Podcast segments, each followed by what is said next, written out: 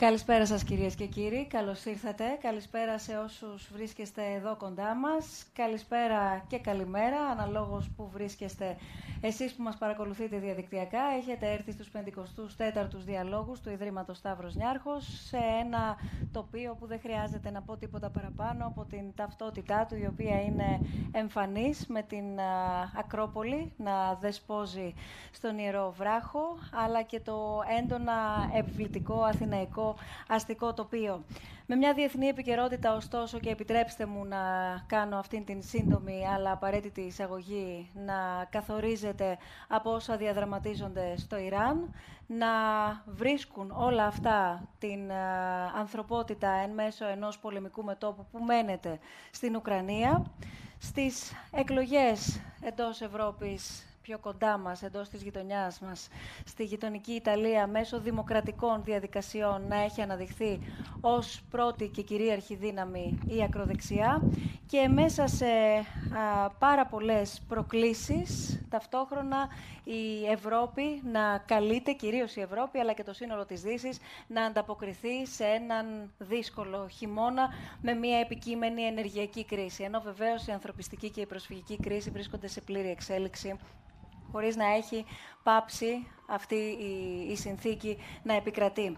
Φυσικά δεν θα ασχοληθούμε σήμερα με την τρέχουσα επικαιρότητα και βεβαίως κάτι τέτοιο θα ήταν ανέφικτο, τουλάχιστον ανέφικτο, να προσπαθήσουμε δηλαδή να τσουβαλιάσουμε, ας μου επιτραπεί η έκφραση, συνδυάζοντας και βάζοντας στο, στο ίδιο πεδίο θέματα διεθνή, τα οποία δεν εξισώνονται προφανώς ούτε πολιτικά, ούτε πολιτισμικά, ούτε θρησκευτικά, αλλά ούτε και ιδεολογικά φυσικά, ούτε και ιστορικά. Ωστόσο, εν έτη 2022 η ανθρωπότητα, όπου και αν βρίσκεται, όπου και αν ζει, ό,τι πολίτευμα και αν τη διέπει, όποιες αρχές και αν καλείται να ακολουθήσει, καλείται να απαντήσει ή έτσι αντιλαμβανόμαστε ότι καλείται να αντιμετωπίσει ζητήματα που έχουν να κάνουν με τα ανθρώπινα δικαιώματα, με την ισότητα και εν τέλει με τη συνύπαρξη.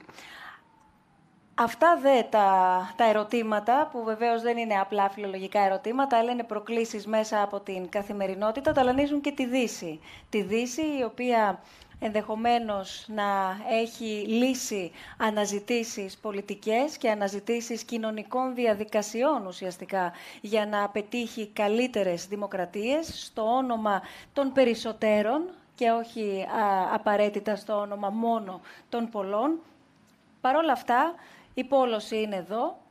Παρ' όλα αυτά, η συζήτηση που γίνεται κατηδίαν για την έλλειψη συζήτησης και διαλόγου στη δημόσια σφαίρα είναι κάτι που ας μην κρυβόμαστε, νομίζω όλοι μας το συζητάμε εντός ή εκτός δημόσιας σφαίρας και φυσικά οι θεσμοί, η αξία των θεσμών και η, η αξία της όποιας ανεξαρτησίας θεσμών, αρχών και όσων έχουν πρόσβαση στο δημόσιο βήμα, στη δημόσια σφαίρα. Με το βλέμμα μας λοιπόν στραμμένο κυρίως στη Δύση και κυρίως σε αυτό που ονομάζουμε σύγχρονη δημοκρατία, κάπως νιώσαμε την ανάγκη να γυρίσουμε στο χθες. Όχι για να κάνουμε μια συζήτηση παρελθοντολογίας, αλλά γιατί μας προέκυψε μια ανάγκη να επαναπροσδιορίσουμε ή να ακούσουμε ειδικούς στο πεδίο που θα μας υπενθυμίσουν λίγο πώς μπήκαν και πώς υιοθετήθηκαν, πώς ουσιαστικά δόθηκαν εξ αρχής οι ορισμοί, για παράδειγμα, της δημοκρατίας, του πολίτη, του Δήμου, του νόμου, της δικαιοσύνης, όχι με διάθεση διδακτική, με διάθεση, αν θέλετε, να βγούμε σίγουρα προβληματισμένοι, γιατί λύση δεν θα δώσουμε, αλλά εν δυνάμει υποψιασμένοι σε σχέση με το πώς προσερχόμαστε στο σημερινό μας διάλογο. Επιτρέψτε μου λοιπόν να αναζητήσουμε αυτές τις θεμελιώδεις αξίες έτσι όπως έχουν αρχικά προσδιοριστεί ε, όπως λέει και η διεθνής κοινότητα, αλλά και όλοι έτσι εμείς εδώ οι Έλληνες στην Ελλάδα συνηθίζουμε να λέμε στη χώρα και στην πόλη που γεννήθηκε η δημοκρατία, να κάνουμε αυτή τη συζήτηση με δύο εξαιρετικούς προσκεκλημένους ομιλητές που είναι σήμερα μαζί μας, αλλά βεβαίως και μαζί με όλους εσάς, για να δούμε πώς εξ αρχής όταν τέθηκαν και προσδιορίστηκαν αυτές οι αξίες, αυτοί οι θεσμοί, αυτό το πολίτευμα, αποτυπώθηκαν και μεταφέρθηκαν πιο εκλαϊκευμένα μέσω του αρχαίου δράματος και το ρόλο του θεάτρου στη δημοκρατία. Επιτρέψτε μου, χωρίς να θέλω να κλέψω από τη μαγεία ενός υπέροχου βιβλίου που κρατάω στα χέρια μου και χωρίς να θέλω να φάω άλλο χρόνο μιλώντας εγώ, να μοιραστώ μαζί σας ένα απόσπασμα το οποίο αναφέρει το εξής. Από ένα συνέδριο έρχομαι, τη συνέλευση του Δήμου. Μίλησαν για τη δημοκρατία, για την ακρίβεια για τη δημοκρατία και τη σχέση της με το διάλογο και το θέατρο. Ήταν εμπνευσμένος ο ομιλητής, ρήτορας σωστός. Είπε πως οι τρεις αυτές έννοιες είναι αλληλένδετες. Σαν τις τρεις μοίρες που καθορίζουν την τύχη της χώρας αλλά και της ανθρωπότητας του μέλλοντος. Καμία δεν μπορεί να υπάρξει μόνη της. Νομίζω τα ερωτήματα προκύπτουν για κάθε μία από αυτές τις αξίες και μετά από το απόσπασμα όπου ξεκινάει με αυτή την αναφορά το κεφάλαιο «Αγγελική ρίση για τη δημοκρατία» από το βιβλίο των κειμένων του Βάλτερ Πούχνερ και σας καλωσορίζω κύριε καθηγητά που είστε μαζί μας, διεθνούς φήμης θεατρολόγος, επίτιμος και ομότιμος καθηγητής του Τμήματος Θεατρικών Σπουδών του Καποδιστριακού Πανεπιστημίου Αθηνών. Θα ανοίξουμε αυτή τη συζήτηση και αυτό τον ε, διάλογο, ενώ μαζί μας είναι και η διακεκριμένη δραματολόγος, υπεύθυνη δραματολογίου, βιβλιοθήκης, αρχείου και διεθνών σχέσεων Εθνικού Θεάτρου, Ειρήνη Μουντράκη. Καλώς ήρθατε και εσείς, κυρία Μουντράκη. Σας ευχαριστώ θερμά που είστε μαζί μας σήμερα για να ξεκινήσουμε να διερευνούμε πού βρισκόμαστε σήμερα. Από το, από το σήμερα θα ξεκινήσουμε. Στο σήμερα θα έχουμε αναφορά, αλλά με όχημα, όπως είπαμε, αυτή τη διεθνή γλώσσα του αρχαίου δράματος, το οποίο βλέπουμε φυσικά να λαμβάνει χώρα ακόμα και σήμερα στη χώρα μας, αλλά και στο εξωτερικό. Βλέπουμε και σπουδές σε πανεπιστήμια του εξωτερικού πάνω στο αρχαίο ελληνικό δράμα, άρα σίγουρα είναι μια διεθνής γλώσσα. Βεβαίως, σε αυτή τη συζήτηση είστε προσκεκλημένοι να συμμετάσχετε όπως κάθε φορά, εδώ και τέσσερα χρόνια, όλοι όσοι μας ε, παρακολουθείτε από το σπίτι σας, από τις δουλειές σας, από τον υπολογιστή σας, από το website μας, από τα social media, από τα κανάλια μας. Περιμένουμε τις ερωτήσεις σας. Περιμένουμε φυσικά τις ερωτήσεις, τις τοποθετήσεις, τις απόψεις, τις διαφωνίες, οτιδήποτε θέλετε να μοιραστείτε μαζί μας και από όλους και όλες που βρίσκεστε σήμερα μαζί μας. snfdialogues.org κάθετος questions μέσω Facebook και Instagram και φυσικά στο λογαριασμό μας SNF ε, Dialogues στα υπόλοιπα κανάλια. Το πρώτο μου ερώτημα ερώτημα, ε, κυρία Μουντράκη, θα μου επιτρέψετε να ξεκινήσω από τον κύριο Πούχνερ, είναι τι ορίζει αρχικά ως δημοκρατία το αρχαίο δράμα, για να καταλάβουμε ακριβώς πού και με ποιο τρόπο θα επιστρέψουμε στο αρχαίο δράμα. Μ' ακούτε; Α, ωραία. Ευχαριστώ πολύ για την ε, πρόσκληση. Χαίρομαι πολύ που βρίσκομαι εδώ μαζί σας, σε αυτό το πολύ όμορφο uh, μέρος. Θα περάσουμε τη βραδιά μαζί με ένα δύσκολο θέμα. Το θέμα αυτό είναι λίγο τολμηρό. Θα δούμε η συζήτηση που θα μας πάει. Πολιτικές αξίες και η σχέση τους με το αρχαίο δράμα. Για αξίες μιλάμε συνήθως όταν είναι πλέον αμφισβητήσιμες. Τότε θυμόμαστε τον όρο αυτόν, σαν να είναι οι αξίες κάτι ένα άστρο στον ουρανό που τον ακολουθούμε και είναι νύχτα και δεν είναι βέβαιο αν το άστρο αυτό θα προχωρήσει και θα πάει. Είναι όπως και με άλλες ε, έννοιες, όπως είναι παράδοση, όπως είναι αντικειμενικότητα κτλ. Έννοιες ουσιαστικά ιδανικές, ιδεαλιστικές, οι οποίες δεν μπορούμε να τις πραγματοποιήσουμε ποτέ 100% και όμως χρειάζονται γιατί διαρθρώνουν και δομούν τον κόσμο μας. Όταν ρωτάτε τι διδάσκει το αρχαίο δράμα σχετικά με τη δημοκρατία, Τώρα για τη δημοκρατία και τη δημοκρατία εννοούμε, θα μιλήσουμε ακόμα ε, γι' αυτό, γιατί υπάρχουν πολλών, πολλές μορφές ε, δημοκρατίας. Μου έρχεται ε, στο νου ε, βεβαίως η Αντιγόνη. Έτσι. Η Αντιγόνη που κάνει την επανάστασή της ενάντια στο κράτος το άδικο κράτος του κρέοντα ε, κτλ. Ουσιαστικά όμως η αρχαία τραγωδία στην κομμωδία είναι διαφορετικά γιατί με τη σάτυρα ήδη διδάσκεις γελιοποιώντας μια κατάσταση, δηλαδή έχει ένα μήνυμα. Η τραγωδία είναι κάπως διαφορετική γιατί σε εκείνη τη συγκεκριμένη φάση του αρχαίου θεάτρου μιλάμε πάντα για τον κλασικό πέμπτο αιώνα γιατί στα ελληνικά, στα ελληνιστικά χρόνια είναι κάπως διαφορετικά ε, τα πράγματα. Η τραγωδία αναδύεται μέσα από τη θρησκεία και στον Εσχύλο παραδείγματος χάρη δεν είναι τίποτα που δεν είναι θρησκευτικό. Ας πούμε στον Προμηθέα Δεσμότη δεν υπάρχει και ούτε ένας άνθρωπος. Είναι όλα μυθολογικά όντα που μιλούν μεταξύ τους. Και αυτή η κληρονομιά λοιπόν της διονυσιακής θρησκείας που δίνει και το πλαίσιο για τα μεγάλα Διονύσια και τα μικρά όπου έγιναν οι βασικές θεατρικές παραστάσεις και για τα οποία γράφτηκαν τα δραματικά έργα ε, αυτά. Διαχρονικά ακολουθεί τη θεατρική παραγωγή η οποία βεβαίως δεν μας σώζεται ολόκληρο, ένα μικρό τμήμα έχουμε, αλλά ίσως την αφρόκρεμα της δραματογραφίας, γιατί η μεγάλη διανδρία ε, Εσχύλος, Σοφοκλής και Ευρυπίδης καθιερώνεται ήδη στην εποχή τους. Και δεν είναι τυχαίο πως από τον Σοφοκλή μας σώζονται 7 έργα και από τον Εσχύλο επίσης 7. Είναι μια επιλογή the best of από τον Ευρωπίδη είναι διαφορετικά. Εκεί έχουμε το 1 τέταρτο των απάντων του. Λοιπόν, η θρησκευτική κατάσταση του, της της της τραγωδίας είναι ένα καταστατικό στοιχείο το οποίο δεν έχει να κάνει ακόμα με το πολίτευμα. Το πολίτευμα της δημοκρατίας στην αρχαία Αθήνα κρατάει περίπου 100 50 ε, χρόνια και βασίζεται σε τρεις θεσμούς. Αυτό είναι η εκκλησία του Δήμου, ε, δηλαδή, όπου κάθε πολίτης έχει δικαίωμα και ψήφο να πηγαίνει και πρέπει να συγκροτείται τουλάχιστον με 6.000 άτομα.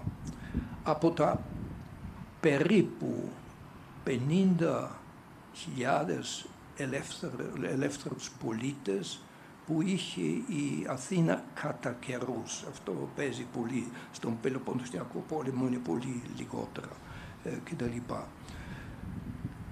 Το, το δεύτερο, ο δεύτερος θεσμός που υπάρχει είναι η Βουλή ε, με 500 περίπους ε, πολίτες που κληρώνονται από τους τουλάχιστον 6.000 και μετά είναι τα, τα, τα δικαστήρια, οι, οι δικαστές κτλ. Δηλαδή πρόκειται όταν θέλουμε να το χαρακτηροποιήσουμε για ε, μια άμεση δημοκρατία, αλλά με πολύ μεγάλο αριθμό ε, ελεύθερων ε, πολιτών. Ε, βεβαίως δεν θα πήγαιναν όλοι στην εκκλησία του Δήμου να ψηφίσουν και η διαδικασία έγινε ως εξής. Έγινε μια, μια πρόταση δηλαδή και κάποιος ρήτορας ανέβηκε στο βήμα και α, υπερασπίστηκε την, την, πρόταση αυτή με ρητορική τέχνη. Η ρητορική τέχνη παίζει πολύ μεγάλο ρόλο και τη βρίσκουμε και στην τραγωδία. Έναν σχεδόν δικανικό λόγο. Έτσι όπως το δικαστήριο είναι μια διαμάχη θεατρική σχεδόν, στοιχεία τέτοια περνούν και μέσα στα, στα, στα δραματικά έργα και στη Βουλή επίσης με κλήρο μπορεί να συμμετέχει ο κάθε ε, πολίτης που είναι και στην εκκλησία ε, του Δήμου και αν κάνουμε μια στατιστική ε, ανάλυση σχεδόν κάθε πολίτης είχε την πιθανότητα κάποτε να είναι και σε αυτή την εκτελεστική εξουσία που ήταν η Βουλή. Λοιπόν, το πολίτευμα δεν αντικαθρεφτίζεται ακριβώς στην τραγωδία, αλλά εν μέρη.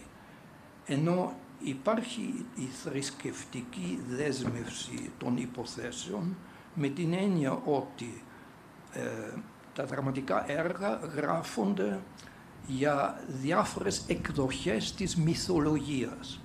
Θα έχετε παρατηρήσει να ανοίξετε ένα λεξικό της αρχαίας μυθολογίας. Για τουλάχιστον κάθε πρόσωπο υπάρχουν τρεις, τέσσερις, πέντε διαφορετικές εκδοχές. Δηλαδή μία φορά είναι στο τάδε μέρος είναι ο ένας, μία φορά στο τάδε μέρος ο άλλος. Αυτό είναι ένα δείγμα, ένα χαρακτηριστικό του προφορικού πολιτισμού. Η αρχαιότητα δεν έχει μόνο τον γραπτό πολιτισμό, αλλά είναι πολύ έντονο προφορικό ε, πολιτισμό και η, η ύπαρξη ενός μύθου σε πολλές παραλλαγές είναι ένα χαρακτηριστικό ακόμα και σήμερα του λαϊκού προφορικού πολιτισμού. Δεν υπάρχει μία εκδοχή όπως είναι στον γραπτό πολιτισμό, αλλά πολλές και διάφορες ε, παραλλαγές. Και ο τραγικός ποιητής τώρα παίρνει μία εκδοχή και την διασκευάζει κατά τη δική του ποιητική έμπνευση ή την ιδεολογία που υπηρετεί ε, ή τις απόψεις τις προσωπικές που έχει ή την ψυχολογία που θέλει να βάλει στους ήρωες κτλ. Και εκεί τώρα βρίσκονται ορισμένες απηχήσεις του δημοκρατικού πολιτεύματος. Και γυρίζω στην Αντιγόνη πάλι. Στην... Για, να, και να, και να ολοκληρώσετε την εισαγωγή σας κύριε Πούχνερ για να μπορέσουμε να ανοίξουμε το διάλογο. Είναι πολύ σημαντικό να καταλάβουμε σε τι περιβάλλον θα ανοίξουμε τη συζήτηση, οπότε σας ακούμε με πολύ μεγάλη προσοχή για να μπορέσουμε σιγά σιγά να κάνουμε και μία συζήτηση με τα σωστά χαρακτηριστικά όπως πολύ ε, ορθώς μας θέτεται εξ αρχής. Ωραία. Λοιπόν, τι ακριβώς θέλετε να γίνει; Μας εξηγείτε πώς αποτυπώνεται και ουσιαστικά ποιες αρχές ναι. θα πρέπει να έχουμε κατά νου όταν λέμε δημοκρατία μέσω του αρχαίου δράματος. Οπότε είναι ναι. πολύ σημαντικός λοιπόν. ο διαχωρισμός που μας κάνετε για να μπορέσουμε να δούμε αυτή την, αν μου επιτρέπετε η έκφραση, τη γεωγραφία της δημοκρατίας ιστορικά αλλά και ανατόπο. Ναι. Ε, γυρίζω πάλι στο παράδειγμα της, α, της Αντιγόνης. Στην θεωρία της τραγωδίας, ο Αίγελος, δηλαδή, την παίρνει ως ένα παράδειγμα της διαλεκτικής. Εδώ μεταξύ του Κρέοντα και της Αντιγόνης αντικρούονται δύο διαφορετικά δίκαια. Από τη μια το θρησκευτικό, το οικογενειακό δίκαιο της ταφής, το χώμα είναι το βασίλειο των νεκρών και από την άλλη το να υπακούσεις τους νόμους της πολιτείας και έχουν δίκαιο και ίδιο. Δηλαδή το αντίθετο του δικαίου δεν είναι πάντα το άδικο αλλά μπορεί να είναι ένα άλλο δίκαιο. Το αντίθετο της αλήθειας δεν είναι το ψέμα αλλά μπορεί να είναι μια άλλη αλήθεια. Και εδώ ανοίγει τώρα ένας προβληματισμός τον οποίο αντιμετωπίζει ο αρχαίος ε, θεατής. Οι θεατές ε, είναι έως και 25.000 περίπου, δηλαδή το μισό του πληθυσμού των, των Αθηνών χωρούν στο θέατρο του Δινούση. Φυσικά δεν πήγαιναν όλοι, για το θέμα των γυναικών και παιδιών δεν ξέρουμε ακόμα, δεν έχει καταλήξει η έρευνα. Δηλαδή μέσα στο θρησκευτικό πλαίσιο της, του, της, του διασκευάσματος μιας εκδοχής του μύθου παρισφραίουν και προβληματισμοί που έχουν σχέση με το πολίτευμα της ε, δημοκρατίας. Επαναλαμβάνω, άμεση δημοκρατία η οποία μετά από τον 5ο αιώνα με τον Μεγαλέξανδρο, με τους διαδόχους, τη ε, Ρωμική Αυτοκρατορία, το Βυζάντιο κτλ. χάνεται. Δηλαδή για χίλια τόσα χρόνια δεν έχουμε σχεδόν πουθενά στην Ευρώπη πλέον ένα δημοκρατικό πολίτευμα. μόνο στην Ισλανδία κατά τον Μεσαίωνα και στην Ελβετία κατά τον 18ο αιώνα υπήρχε άμεση ε, δημοκρατία.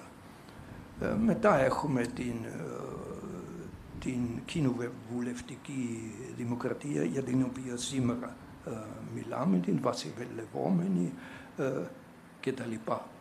Και από την ιστορία της Ελλάδας ξέρουμε πόσα χρόνια κράτησε η μοναρχία δηλαδή και πότε και πώς φτάσαμε στην κοινοβουλευτική ε, δημοκρατία η οποία δεν είναι πια ε, αμέση, είναι έμεση. Υπάρχουν εκπρόσωποι και υπάρχουν πολιτικά κόμματα. Φυσικά και στην αρχαία ε, Ελλάδα θα υπήρχαν τάσεις μέσα στον, τον πληθυσμό. Αλλά στην εκκλησία του Δήμου είναι ρήτορες που αντιπαλεύουν ο ένας τον άλλον και κερδίζει εκείνους που έχει ρητορικά τα καλύτερα επιχειρήματα και οι απλοί πολίτες ψηφίζουν άμεθα με ανάταση χειρός για το ένα ή για το άλλο. Μάλιστα.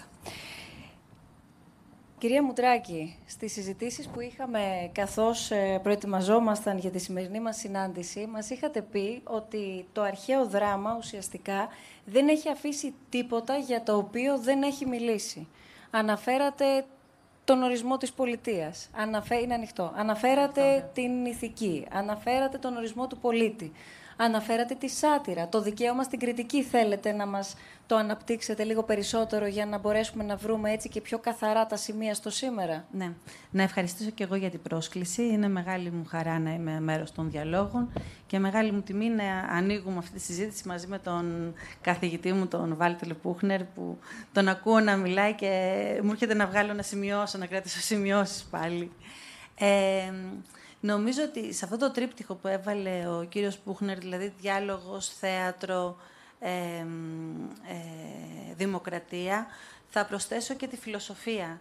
Γιατί ξεκινάνε όλα μαζί. Δηλαδή, νομίζω ότι είναι δύο συγκοινωνούντα δοχεία το θέατρο και η φιλοσοφία. Το θέατρο δεν είναι ούτε απλά αντανακλά τις ιδέες της φιλοσοφίας, βάζει τα μεγάλα ερωτήματα που απασχολούν τον άνθρωπο από την δημιουργία του και νομίζω ότι θα τον απασχολούν όσο ζούμε. Δηλαδή, ποιοι είμαστε, από πού ερχόμαστε, ποιο είναι το νόημα της ζωής, ε, πού πηγαίνουμε, γιατί πεθαίνουμε και όλη αυτή τη σύγκρουση που έχουμε με το αν μπορούμε να ορίσουμε τη μοίρα μας και να ορίσουμε και τον, το, το, το μέλλον μας, να φτιάξουμε τη ζωή μας.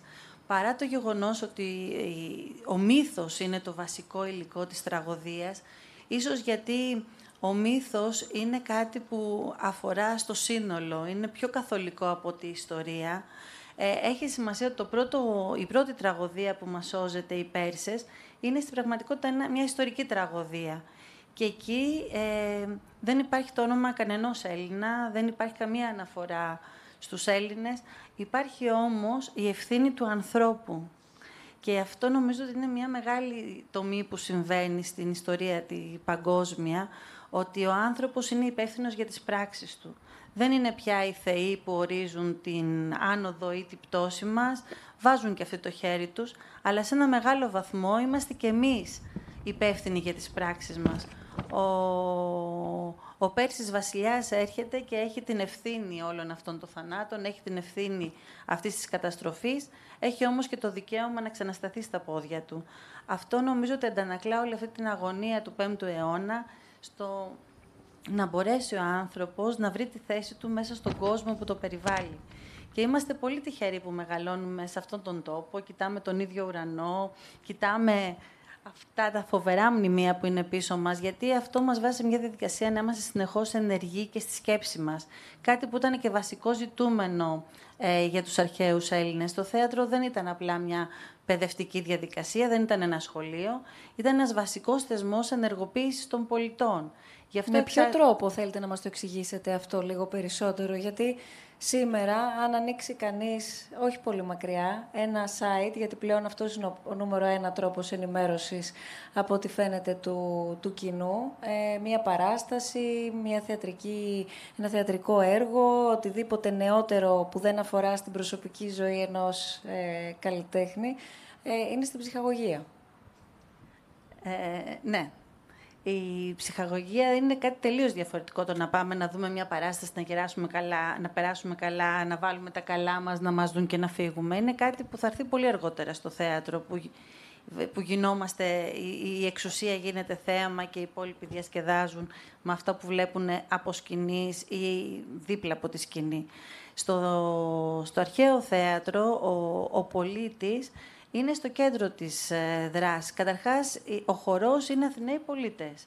Επίσης, η... Ποιοι είναι πολίτες; Ποιος θεωρείται πολίτης; Πολίτης στην αρχαία Αθήνα, γιατί όταν μιλάμε για αρχαία τραγωδία και αρχαίο δράμα, μιλάμε για κάτι, ένα προϊόν αθηναϊκό, κάτι που γεννήθηκε εδώ μέσα στις συνθήκες που μας περιέγραψε ο καθηγητής. Ε, Αθηναίος πολίτης είναι αυτός που έχει και τη μαμά του Αθηναία και τον μπαμπά του Αθηναίου. Είναι πολύ, πολύ περιορισμένο ε, πολύ περιορισμένη έννοια το ποιος είναι γνήσιος Αθηναίος πολίτης. Και αυτοί λοιπόν έχουν, έχουν την υποχρέωση να μετέχουν στα κοινά.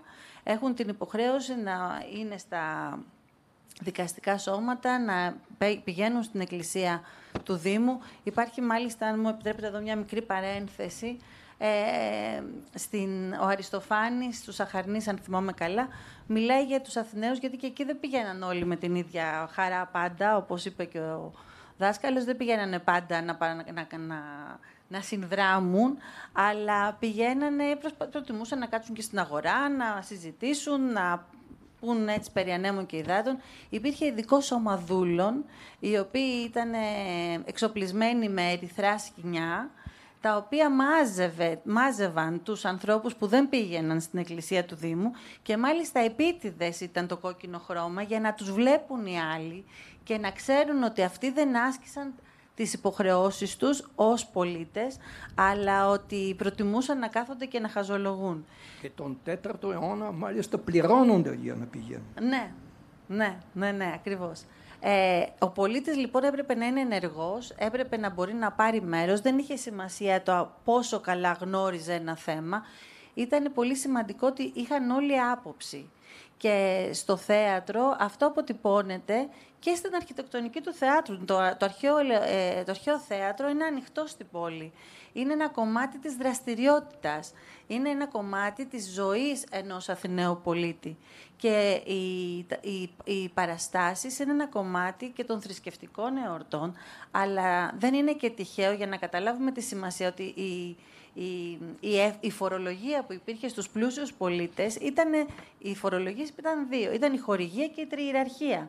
Δηλαδή, ή ένας πλούσιος πολίτης έπρεπε να πληρώσει για τον χορό για να ανέβει μια θεατρική παράσταση ή για να επανδρώσει και να σητίζει ε, τους ε, ναύτες σε μια τριήρη. Δηλαδή, στρατιωτικός κόσμος και πνευματικός κόσμος πάνε παράλληλα στην, στον, στην αρχαία Αθήνα. Να προσθέσω κάτι. Η ενεργός συμμετοχή των πολιτών στα θεατρικά ήταν μέσα στα καθήκοντά τους. Δεν μπορούσε να αποφύγει κανείς στο να υποστεί τις ταλαιπωρίες των μηνών ολόκληρων από πρόβες, δηλαδή για την παράσταση της τραγωδίας που έχει εκλεχθεί από τον άρχοντα επώνυμο, που ήταν ένας κρατικός υπάλληλος και που στην δικαιοδοσία του ήταν να ε, καθορίσει εκείνους τους υποψηφίους που έχουν γράψει τραγωδίες και θέλουν να συμμετέχουν. Δεν, δεν ήταν ειδικός, ένας υπάλληλος ήταν. Οπότε υπάρχει μια τάση συντηρητισμού ως προς τα θέματα των τραγωδιών και δεν είναι τυχαίο όπως βλέπουμε στα βραβεία όλα τα ίδια και τα ίδια ονόματα. Λοιπόν, έχει υπολογιστεί ότι στα Μεγάλα Διονύσια συμμετείχαν αν λάβουμε τους χορούς των τετραλογιών, των πέντε κομμωδιών, αλλά και των uh, διθυραμβικών χορών, που ήταν και 50 κάθε φορά, 1200 πολίτες συμμετείχαν ενεργά στη γιορτή αυτή. Δηλαδή, η, το δίδαγμα, ας πούμε, του δράματος, ίσως πρέπει να πούμε της παράστασης καλύτερα, δεν ήταν μόνο παθητική, η παθητική παρακολούθηση μιας παράστασης, αλλά συμμετέχουν πολύ ενεργά σε όλα αυτά τα πράγματα και έχουν υπολογίσει ότι κάθε πολίτης ερχόταν δύο-τρεις φορές στη ζωή του έπρεπε να πάει στο χορό. Και ξέρετε τι σημαίνει να συμμετέχεις στον χορό. Μήνες ολόκληρους έχεις πρόβες πρέπει να μάθεις απ' έξω τα λόγια του χωρικού αλλά τη μουσική και το χορό ο χοροδιδάσκαλος ήταν πάρα πολύ σημαντικός και εφευρετικός. Αυτό που βλέπουμε στα Αγγεία είναι κοινωνική και λατρευτική ε, τελετουργική χωρή, δεν είναι η χωρή του θεάτρου. Οι χωροί του θεάτρου πρέπει να δείξουν κάτι καινούριο, κάθε χρόνο δηλαδή. Θέλω να πω, ο απλός πολίτης είχε μια διαπαιδαγώγηση θεατρική όχι μόνο με την παρακολούθηση της παράστασης, αλλά με την ενεργό συμμετοχή. Ναι, ε, ακριβώς το ίδιο μοντέλο με το τι συμβαίνει στην πολιτική. Δηλαδή είμαστε ενεργοί και δεν είμαστε δέκτες. Κάτι που βλέπουμε τώρα, για να το συνδέσουμε με όλα αυτά που είπατε νωρίτερα, πόσο εύκολα μπορεί να συμβεί. Δηλαδή, στις γειτονικές, ε, στη γειτονική μας χώρα στις εκλογές ψήφισε ένα, ε, ένας στους τέσσερις, δεν πήγε να ψηφίσει. Αυτό ήταν κάτι το οποίο δεν ήταν θεμητό στην αρχαία ελληνική, στην αρχαία αθηναϊκή δημοκρατία. Ε, το να ιδιωτεύεις, το να είσαι δηλαδή ανενεργός πολιτικά ήταν κάτι μεμτό. Ε, είχαν όλοι ευθύνη για αυτό που συνέβαινε.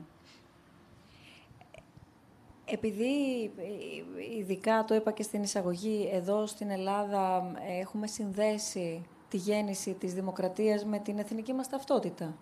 Θα, θα μπορούσε να πει κανείς τόσο εγχώρια όσο και, και διεθνώς. Θέλω να ρωτήσω εάν όταν λέμε δημοκρατία εννοούμε σήμερα, όταν λέμε δημοκρατία, εάν εννοούμε το ίδιο πράγμα και μία, μία συμπληρωματική για να απαντήσετε συνολικά ερώτηση σε αυτό, Ακούγοντας την ε, αρχική σας τοποθέτηση, κύριε Πούχνερ, το συζητούσαμε μαζί και νωρίτερα, πριν τη, τη συζήτησή μας, ε, κυρία Μουντράκη, κάπως ας μου επιτραπεί να το, να το εκφέρω, αλλά αυτός είναι και ο ρόλος μου. Ε, συνομιλώντας ή έχοντας μια κουλτούρα, δεν είναι απαραίτητο κάτι να το ακούσεις για να καταλάβεις ότι ισχύει ή να το αναγνωρίσεις.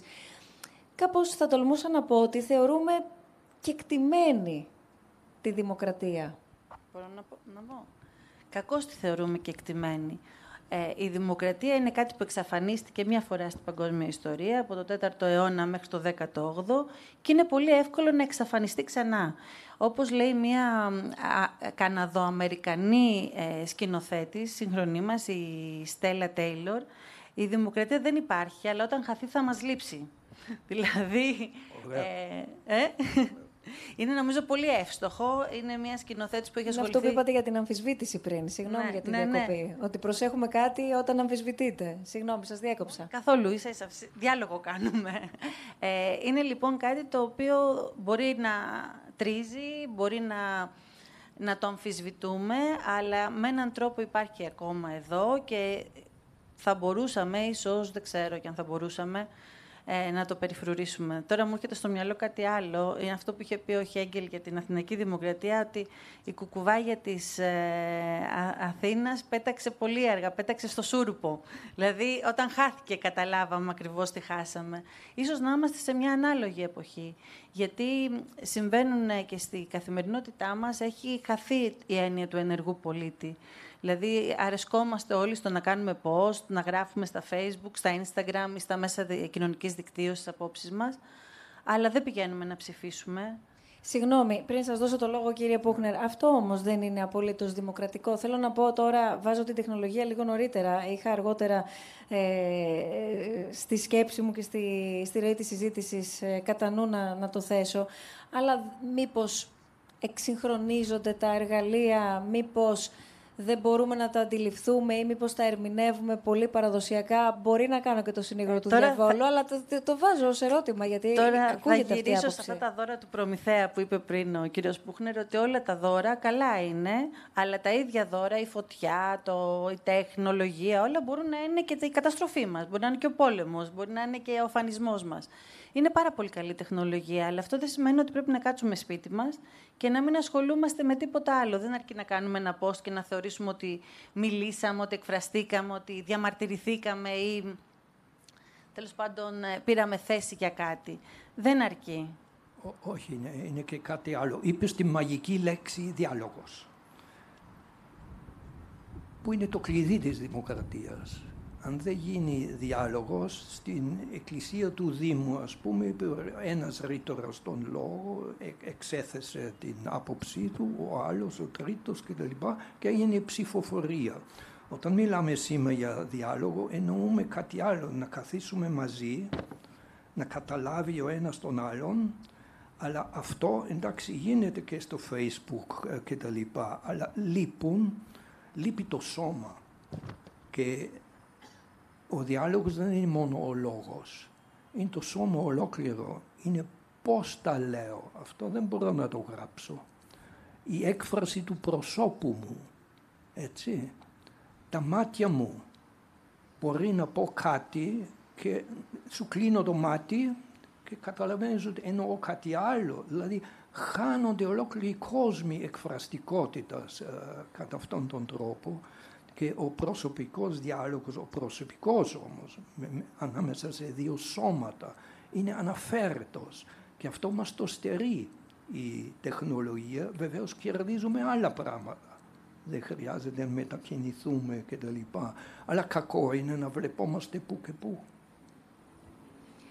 Όπως βλέπετε, εμείς που διάλογοι ονομαζόμαστε, βλεπόμαστε που και που. Και Στη το Ελλάδα. θέατρο είναι ένας διάλογος πάντα. Οπότε δεν είναι τυχαίο ότι η αρχαία ελληνική τραγωδία παίζεται σε όλο τον κόσμο και ότι ξαναγυρίζουμε σε αυτήν, ξαναγυρίζουμε στα θεμελιώδη ερωτήματα, ξαναγυρίζουμε σε αυτές τις βασικές συγκρούσεις. Στην τραγωδία τα πράγματα δεν είναι μικρά, δεν γίνονται σ- στη κουζίνα μας. Είναι μεγάλα τα μεγέθη. Και Γιατί αυ- το λέτε αυτό, δηλαδή τι σημαίνει, τι εννοείτε; Θέλω να πω ότι τα, μ, οι- οι μεγάλες συγκρούσεις, τα μεγάλα ερωτήματα, δεν πρέπει να, τα μεγάλα θέματα που θέτει η τραγωδία, δεν πρέπει να τα μικραίνουμε, πρέπει να τα βλέπουμε στη πλήρη τους διάσταση, για να μπορούμε και εμείς να στεκόμαστε απέναντί τους και να γινόμαστε και εμείς λίγο μεγαλύτεροι. Ξεκινάει η τραγωδία από αυτό τον Θεό, από τον Διόνυσο, από το να εξυμνήσει τα κατορθώματά του, τις περιπέτειές του, μέχρι να, ε, μέχρι να εδραιωθεί. Και καταλήγει η τραγωδία τι να κάνει, να εξυμνεί και τον μικρό Θεό, τον άνθρωπο. Πόσο ο μικρός Θεός αυτός ο άνθρωπος μπορεί να βρει την, τη θέση του σε αυτόν τον κόσμο που τον περιβάλλει; Ναι, ε, και εδώ ακριβώς είναι τώρα και το θέμα ότι το αθηναϊκό κοινό, λέγαμε τι διδάσκει η τραγωδία, δεν διδάσκει κάτι συγκεκριμένο, σε αντίθεση με τον διαφωτισμό ύστερα, αλλά προβληματίζει, δεν δίνει καθαρές λύσεις για κάποιο. Και αν διαβάζετε τα χωρικά, που είναι και τα αρχαιότερα, δηλαδή δεν εκφέρουν εύκολα γνώμη. Κάπου στη- στο ενδιάμεσα τοποθετούνται. Δηλαδή με το να ακούσουν τους διάλογους και να αποκτά η τραγωδία που στην αρχή δεν είχε διάλογο, είναι ένα μεγάλο βήμα προς, προς την δημοκρατία.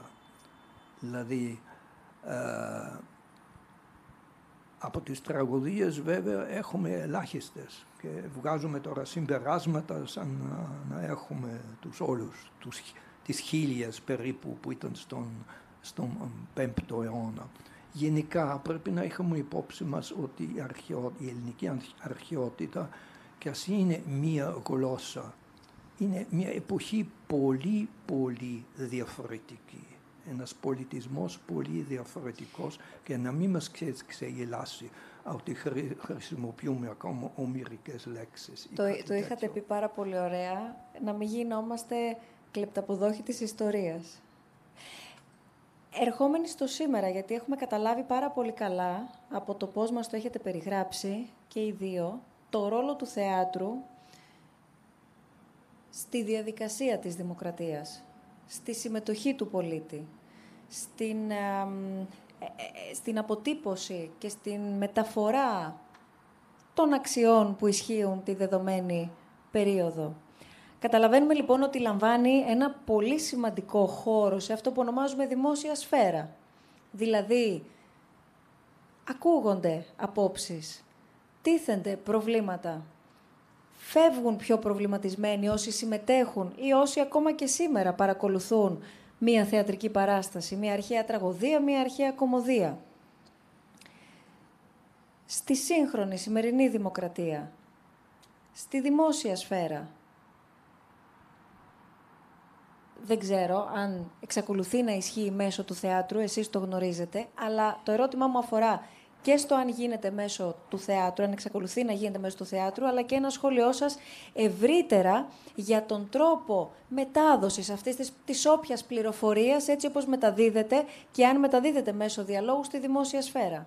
Ναι, αρχίζουμε το δεύτερο, το, το ευρύτερο, πρωινός καφές.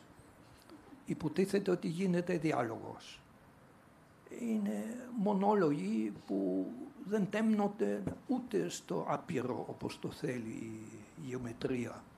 Δηλαδή ο καθένας επιμένει στο δικό του και προσπαθεί να το προβάλλει όσο περισσότερο μπορεί. Αυτό δεν είναι διάλογος. Δεν είναι εκείνη η ρευστή αναζήτηση της αλήθειας, της υπαρξιακής, όπου, όπως εκπέμπει η, η τραγουδία με τα χωρικά της.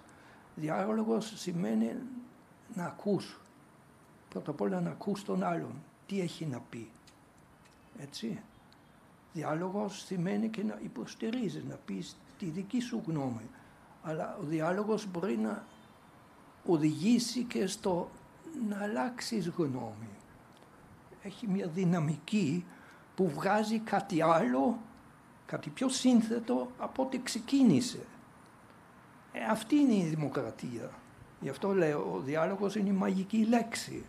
Γιατί αν δεν συνεννοούνται, και δεν συνεννοούνται τα πολιτικά κόμματα, ας πούμε, ο καθένας έχει το πρόγραμμά του και υπερμείνεται πίσω από το πρόγραμμα αυτά, δεν ακούει καν τι λέει ο άλλος, ούτε προσπαθεί να καταλάβει. Μήπως υπάρχει και κάποιο δίκαιο και σε αυτό που λέει ο άλλος, γιατί το δίκαιο δεν είναι ένα, στο κάθε δίκαιο υπάρχει και ένα άλλο και ένα τρίτο και ένα τέταρτο. Είναι πιο σύνθετο το πράγμα αυτό. Δηλαδή πρέπει να μάθουμε στη δημοκρατία να χειριζόμαστε τη συνθετότητα των πραγμάτων και των προβλημάτων. Δεν υπάρχουν πια απλές λύσεις. Έτσι. Και το θέατρο στην αρχαιότητα είναι ότι μαθαίνουν τον διάλογο. Στη στοιχομηθεία μάλιστα πάει σαν μπαλάκι, επιχείρημα αντεπιχείρημα, επιχείρημα αντεπιχείρημα δηλαδή. Αυτό είναι, έχει έναν, πώς να πω, ένα, ένα παιδαγωγικό αποτέλεσμα στο ότι μαθαίνει να παρακολουθεί και το ένα και το άλλο. Και ο καλός δραματουργός, από τον Shakespeare και πέρα δηλαδή, πρέπει να δώσει δίκιο και στον κακό και να υποστηρίξει το κακό του. Τότε γίνεται μια πραγματική σύγκρουση, αν είναι πιστικέ, πιστικές οι δύο μεριές. Τότε γίνεται η δραματική σύγκρουση και τότε κλονίζεται και ο, ο θεατής. Πού είναι το δίκαιο τώρα; Και αυτό είναι η, η τραγική διάσταση. Οι συνθήκες που διεξάγεται ο διάλογος, τι επίπτωση έχουν στην ποιότητα της δημοκρατίας που απολαμβάνουμε; Μα βεβαίως είναι άμεση. Άμεση. Ε, επειδή από ό,τι παρακολουθείς λίγο την τηλεόραση, δεν κάνουν διάλογο. Υπάρχουν μερικές εκπομπές που, που έχουν αυτό. Υπάρχει η νυφαλιότητα και η ηρεμία να ακούσουν και τον άλλο και βλέπεις αμέσως τη διαφορά στα αποτελέσματα αλλά στον πρωινό καφέ γίνεται απλώς ένας καβράς. Και στις ειδήσεις, δηλαδή τα παράθυρα, ο καθένας είναι αυτό που λέει ο κύριος Πουχνερή, ο καθένας λέει το μονόλογό του, πάει να πει αυτό που θέλει να πει και δεν, δεν ακούει τι έχει να πει ο άλλος. Θέλω να πω εδώ ότι ούτε στην αρχαία Αθήνα ήταν όλα ρόδινα, έτσι. Ο Ευρυπίδης πήρε ελάχιστες νίκες, δεν τους αρέσανε καθόλου αυτά που έλεγε. Ο Εσχύλος και ο Ευρυπίδης επίσης δεν, ε, δεν, δεν πέθαναν στην Αθήνα, έφυγαν. Δεν ήταν πάντοτε αρεστά, ε, δεν ήταν αρεστό στο κοινό πάντα το να, να ακούει ε, από Και τον Σοκράτη που τον βάλει. Τον Σοκράτη βέβαια, ήπια το κόνιο. Ε, θέλω να πω ότι είναι λεπτές οι ισορροπίες ακόμα και σε, ένα, σε μια άμεση δημοκρατία. Ναι, μεν υπάρχει το δικαίωμα της παρησίας, της συγχωρίας, της ισονομίας, αλλά δεν, είναι πάντοτε, δεν είμαστε πάντοτε έτοιμοι να ακούσουμε μια αντίθετη άποψη. Δηλαδή, ιστορικά δεν υπάρχει η ιδανική δημοκρατία. Αυτό είναι μια ιδέα που την πήρε ο, ο διαφωτισμός. Δηλαδή, κοιτάζοντας την αρχαία Ελλάδα, γιατί έως τότε ήταν η Ρώμη. Δηλαδή. Αν και η Ρώμη έχει μια δημοκρατική ε, φάση. Δηλαδή, πρέπει να ξεχωρίσουμε την ιστορική πραγματικότητα, τα ιστορικά φαινόμενα, από τις ιδέες που γεννιούνται από την ερμηνεία αυτών των φαινομένων, ας πούμε οι αυτοκρατορίες, η νοσταλγία της αυτοκρατορίας ζει ακόμα 500 χρόνια μετά, όταν δεν υπάρχει πια. Έτσι ήταν και με τη δημοκρατία. Αυτή η δημοκρατία που λέει η Γαλλική Επανάσταση, δηλαδή δεν είναι ακριβώς η δημοκρατία της α, αρχαιότητας, πρώτα απ' όλα δεν υπήρχαν οι γνώσεις τότε, το 18ο τόσο καλές. Αλλά είναι ένα όραμα. Ο σημερινός κόσμος δεν έχει όραμα. Ε, επίσης, τώρα αν μου επιτρέπετε, παίρνω λίγο την μπάλα έτσι. Ε, είπε ο καθηγητής τη λέξη γνώση. Ο σημερινό κόσμος κινδυνεύει και από κάτι άλλο. Έχουμε αντικαταστήσει τη γνώση με την πληροφορία. Η ταχύτητα της πληροφορίας μας δίνει την ψευδέστηση ότι όλοι γνωρίζουμε. Έχουμε άποψη για τα πάντα, για όλους. Ενώ δεν, είναι, δεν ισχύει αυτό. Γιατί δεν έχει προηγηθεί ο διάλογος, δεν έχει προηγηθεί αυτή η τοποθέτηση των, ε, των επιχειρημάτων για να μπορέσουμε να καταλήξουμε στη γνώση. Όχι, είναι και κάτι άλλο. Είναι ο καταράκτης των πληροφοριών που δεν προλαβαίνουμε να χωνέψουμε. Δηλαδή να τα βάλουμε σε μια τάξη, να, να, να έχουμε κάποια πέψη αυτό, να τα συνδυάσουμε, να τα συνθέσουμε σε, σε κάποια κόσμο αντίληψη δηλαδή. Αυτός ο πυροβολισμός που είναι κάθε μέρα δηλαδή δεν μας αφήνει.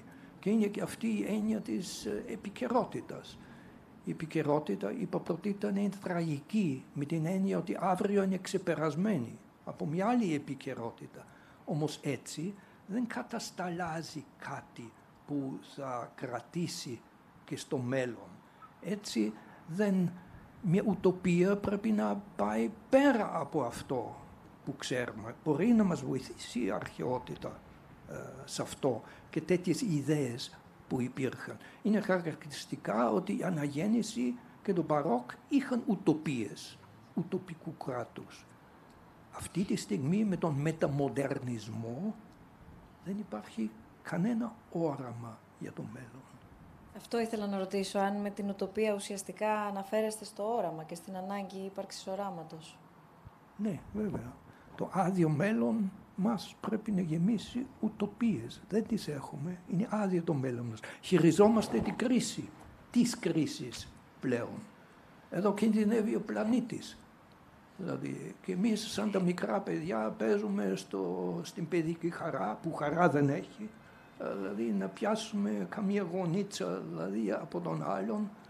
Εκεί είμαστε. Τώρα, πάνω σε αυτό που λέτε, στη σχέση του ανθρώπου με τον πλανήτη,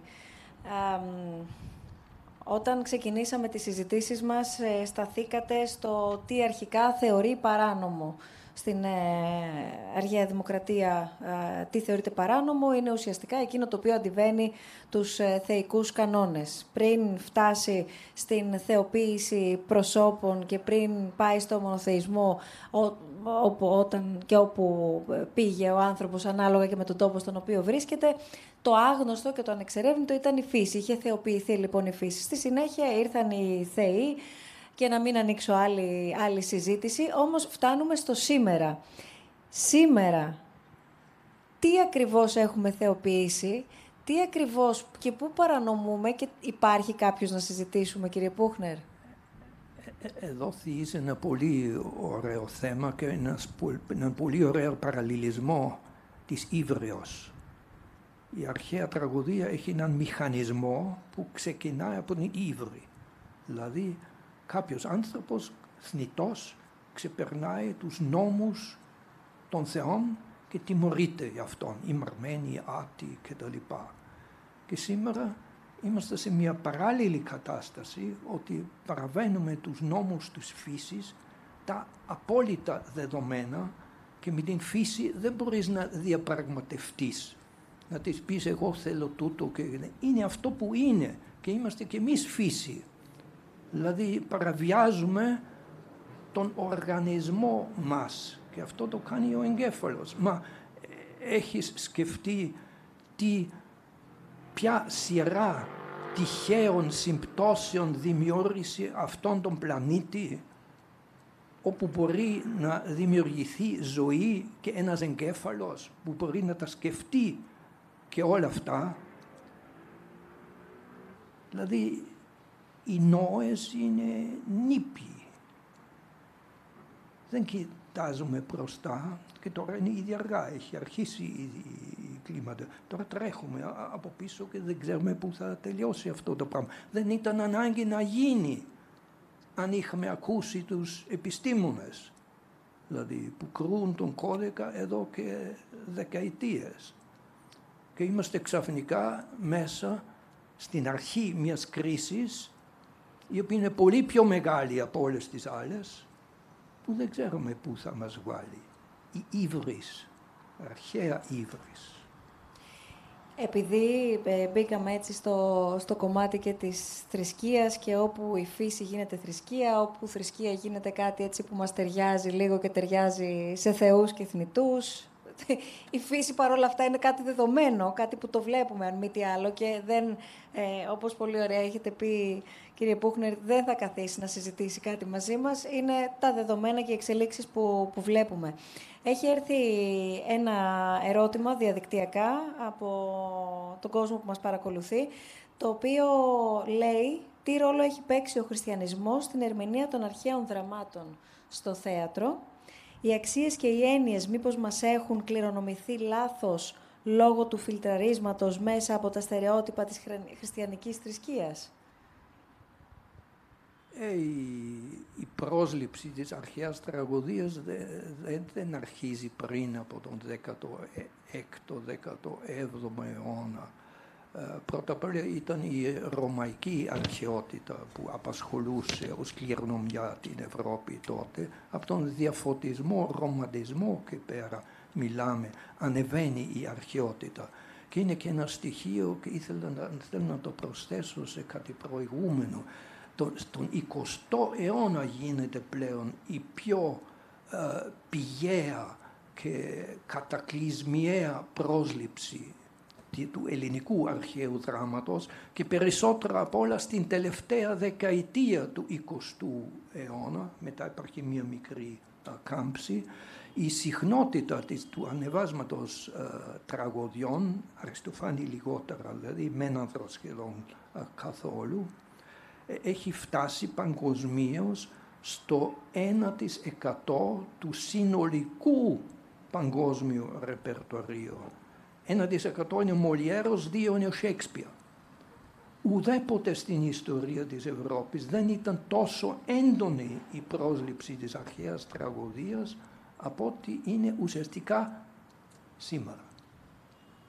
Και αυτό είναι ένα γεγονός πολύ δεν είναι εύκολο να εξηγηθεί.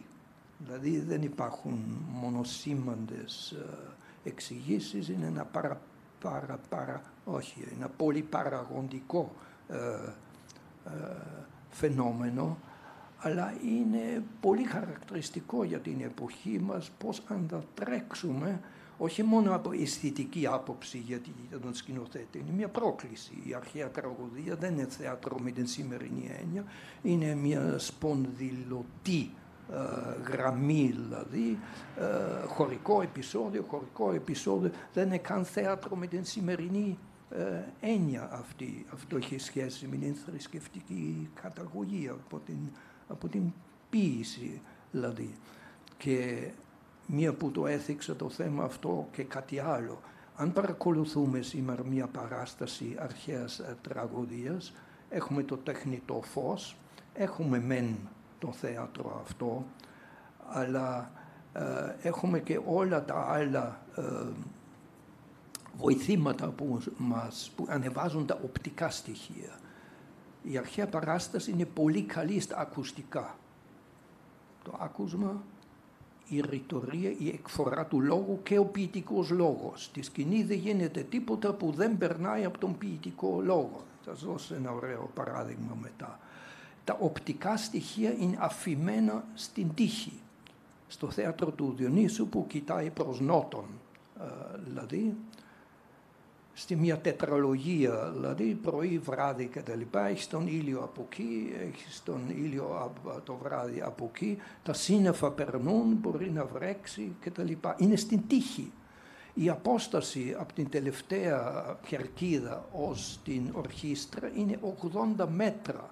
Με τον ήλιο φάτσα δεν Γιατί δεν είναι βράδυ η παράσταση. Δεν, δεν, όχι, δεν έχει τον, τη βοήθεια του τεχνητού φωτός δεν βλέπεις πολύ καλά, λεπτομέρειες δηλαδή. Άρα είναι περισσότερο απαγγελία ποιήσης παρά θέατρο με τη σημερινή έννοια. Αλλά τώρα ξέφυγα από το... Να, να προσθέσω κάτι. από το χριστιανισμό που εγώ θα επιστρέψω. να προσθέσω κάτι. Η, το αρχαίο θέατρο ήταν ένας άλλος κώδικας, τον οποίο, όπως πολύ σωστά λέει ο κ. Πούχνερ, τον έχουμε χάσει σε μεγάλο βαθμό. Ωστόσο, τα κείμενα, αυτό που μας σώζεται, ακριβώς επειδή γυρίζουν στα μεγάλα υπαρξιακά ερωτήματα, είναι ένας καμβάς πάνω στον οποίο μπορούν να δουλέψουν οι άνθρωποι και σήμερα, είτε είναι Έλληνες, είτε είναι Γάλλοι, είτε είναι από Αυστραλία, δεν έχει σημασία. Είναι πια μια κληρονομιά όλων μας. Και μπορούν να δοκιμάζονται πάνω σε αυτά. Δεν είναι κακό. Δηλαδή, δεν κινδυνεύουν εξάλλου τα κείμενα αυτά. Έχουν επιβιώσει μέσα από πολλές ε, κακουχίες, όπως και το θέατρο δεν κινδυνεύει με αυτόν τον τρόπο. Δηλαδή έχει εξαφανιστεί και έχει ξαναεμφανιστεί ακριβώς γιατί χρειάζεται μέσα σε, σε μια κοινωνία. Ε, επομένως, ακόμα και αν υπάρχουν πράγματα που δεν είναι με την ίδια λογική και δεν μπορούν να είναι, γιατί όπως είπε πολύ σωστά πριν, είναι ένας άλλος κόσμος αυτός της αρχαίας Αθήνας. Δεν μπορούμε να τον αναβιώσουμε δεν μπορούμε να... και δεν είναι και το ζητούμενο να κάνουμε μουσιακές παραστάσεις θέλουμε να μιλήσουμε με τα κείμενα αυτά για μας. Όπως και οι αρχαίοι Αθηναίοι, όταν έβλεπαν μία τραγωδία, μπορεί να υπήρχε το περίβλημα του μύθου, αλλά μιλούσαν και για πράγματα που τους αφορούσαν. Γίνεται η δίκη στην Ορέστια και ξέρει, καταλαβαίνει το κοινό ότι από πίσω είναι η αλλαγή του πολιτεύματος. Είναι ότι ο Άριος Πάγος γίνεται ένα άλλο δικαστήριο, έχει μια άλλη λειτουργία. Μιλάει για τον, μιλάει για τον το λοιμό ο Ιδίποδας και την ίδια στιγμή στην Αθήνα βιώνουν ένα λοιμό. Πεθαίνει το 1 τρίτο, το 1 τέταρτο, δεν θυμάμαι, του πληθυσμού πεθαίνει από αυτόν τον λοιμό. Τα έργα τέχνης χρησιμοποιούνται στις εποχές που ζούμε για τις δικές μας ανάγκες. Με ένα σεβασμό βέβαια, νομίζω θα έπρεπε. Γυρίζω στον χριστιανισμό που, που ήθελες. Εκεί καταλαβαίνεις την πολύ μεγάλη διαφορά με την αρχαιότητα πρώτα απ' όλα η θρησκευτικότητα, η αρχαία. Εμείς με τον έχουμε μεγαλώσει μέσα στον χριστιανισμό, δεν έχουμε συναισθηματική πρόσβαση στον υβριδικό κόσμο της μυθολογίας που η μία θρησκεία στον, και στον συγκριτισμό με ήττα που η μία θρησκεία δεν αποκλείει την άλλη, συνυπάρχουν. Δεν υπάρχει αυτή η απόλυτη ε, ιεράρχηση. Είμαστε σε έναν κόσμο που έχει μια άλλη σχέση με το σώμα, πολύ πιο φυσιολογική. Σκεφτείτε ας πούμε ο Σοκράτης που κάθεται στο, στο γυμνάσιο λέει, βλέπει τους νέους είναι γυμνοί όλοι. Σκεφτείτε Ολυμπιακούς αγώνες τώρα να είχαμε γυμνούς τους, τους αθλητές θέλω να πω. Είναι τόσο βασική η διαφορά αυτή που αποτελεί ένα αισθητικό και συναισθηματικό εμπόδιο να διαισθανθούμε βαθύτερα τον κόσμο α, αυτόν λόγω της χριστιανικής αγωγής που έχουμε, που είναι εχθρική προς το σώμα. Μη, μη.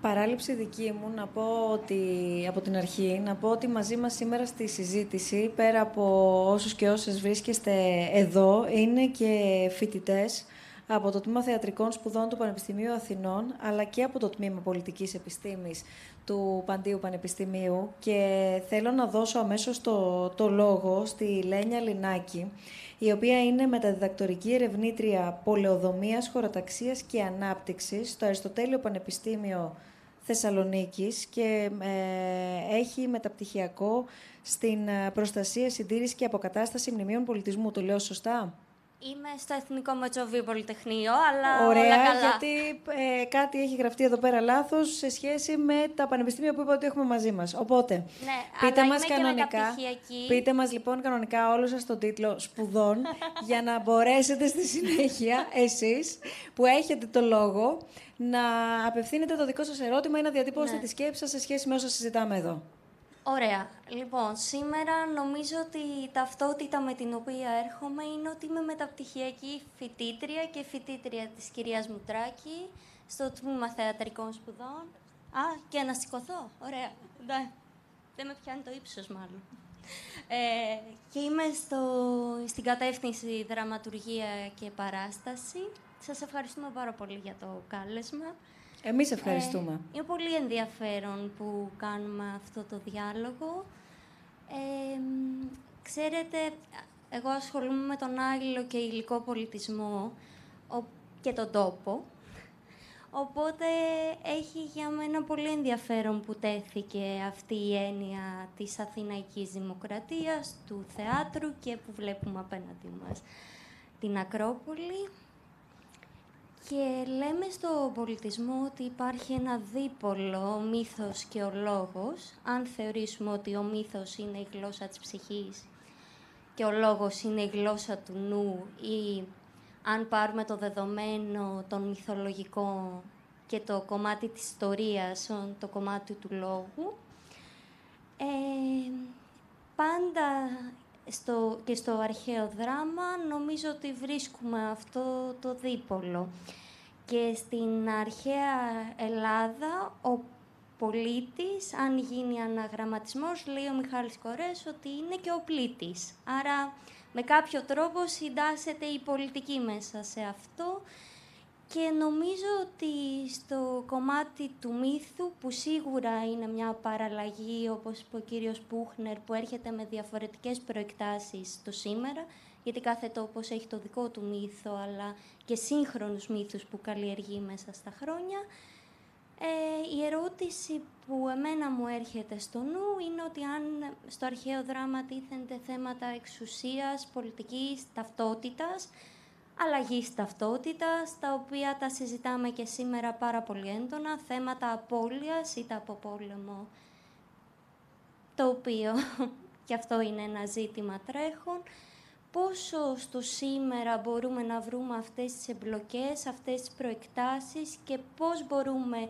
και πόσο άμεσο είναι να μιλήσουμε στο σήμερα για αυτά τα δεδομένα και να καλλιεργήσουμε μια νέα αφήγηση αυτού του μύθου και του λόγου, συγκρατώντας ό,τι παλιό, αλλά και ό,τι νέο έρχεται να προσθεθεί σε αυτό. Σας ευχαριστώ πολύ και πάλι. Ευχαριστούμε πάρα πολύ. Νομίζω ότι με το ερώτημά σας συμπυκνώσατε όλα τα, τα ερωτήματα και τους προβληματισμούς ουσιαστικά της σημερινής συνάντησης. Οπότε ευχαριστώ πάρα πολύ για να απαντήσουν και να μας δώσουν όλες τις λύσεις. Τώρα η, η κυρία Τώρα να δώσω Μοντράκη όλες και ο τις κύριος λύσεις. Πούχνερ. Δεν τις έχει δώσει η ανθρωπότητα, δεν Είναι, τις δώσω πολύ, εγώ. είναι, πο- είναι πολύ κομβικό όμως το γεγονός ότι αναρωτιόμαστε. Βλέπουμε δηλαδή τον πολίτη και τη δουλεία. Βλέπουμε την υποχρέωση, αλλά βλέπουμε και ποιος έχει αυτή την υποχρέωση. Βλέπουμε ότι υπάρχει δημοκρατική απόφαση, αλλά συζητάμε και ποιος θα αποφασίσει. Βλέπουμε τον πόλεμο, βλέπουμε τη βία του πολέμου, βλέπουμε τη θέση της ε, γυναίκας, με συγχωρείτε, ευχαριστώ πολύ. Βλέπουμε την επιρροή της θρησκείας, όποιος και αν είναι ο Θεός ή οι Θεοί. Στο διατάφτα όμως βλέπουμε την ανθρωπότητα, ανθρωπότητα να, την αντιμετω... ε, να, να, να έρχεται αντιμέτωπη με ίδια προβλήματα.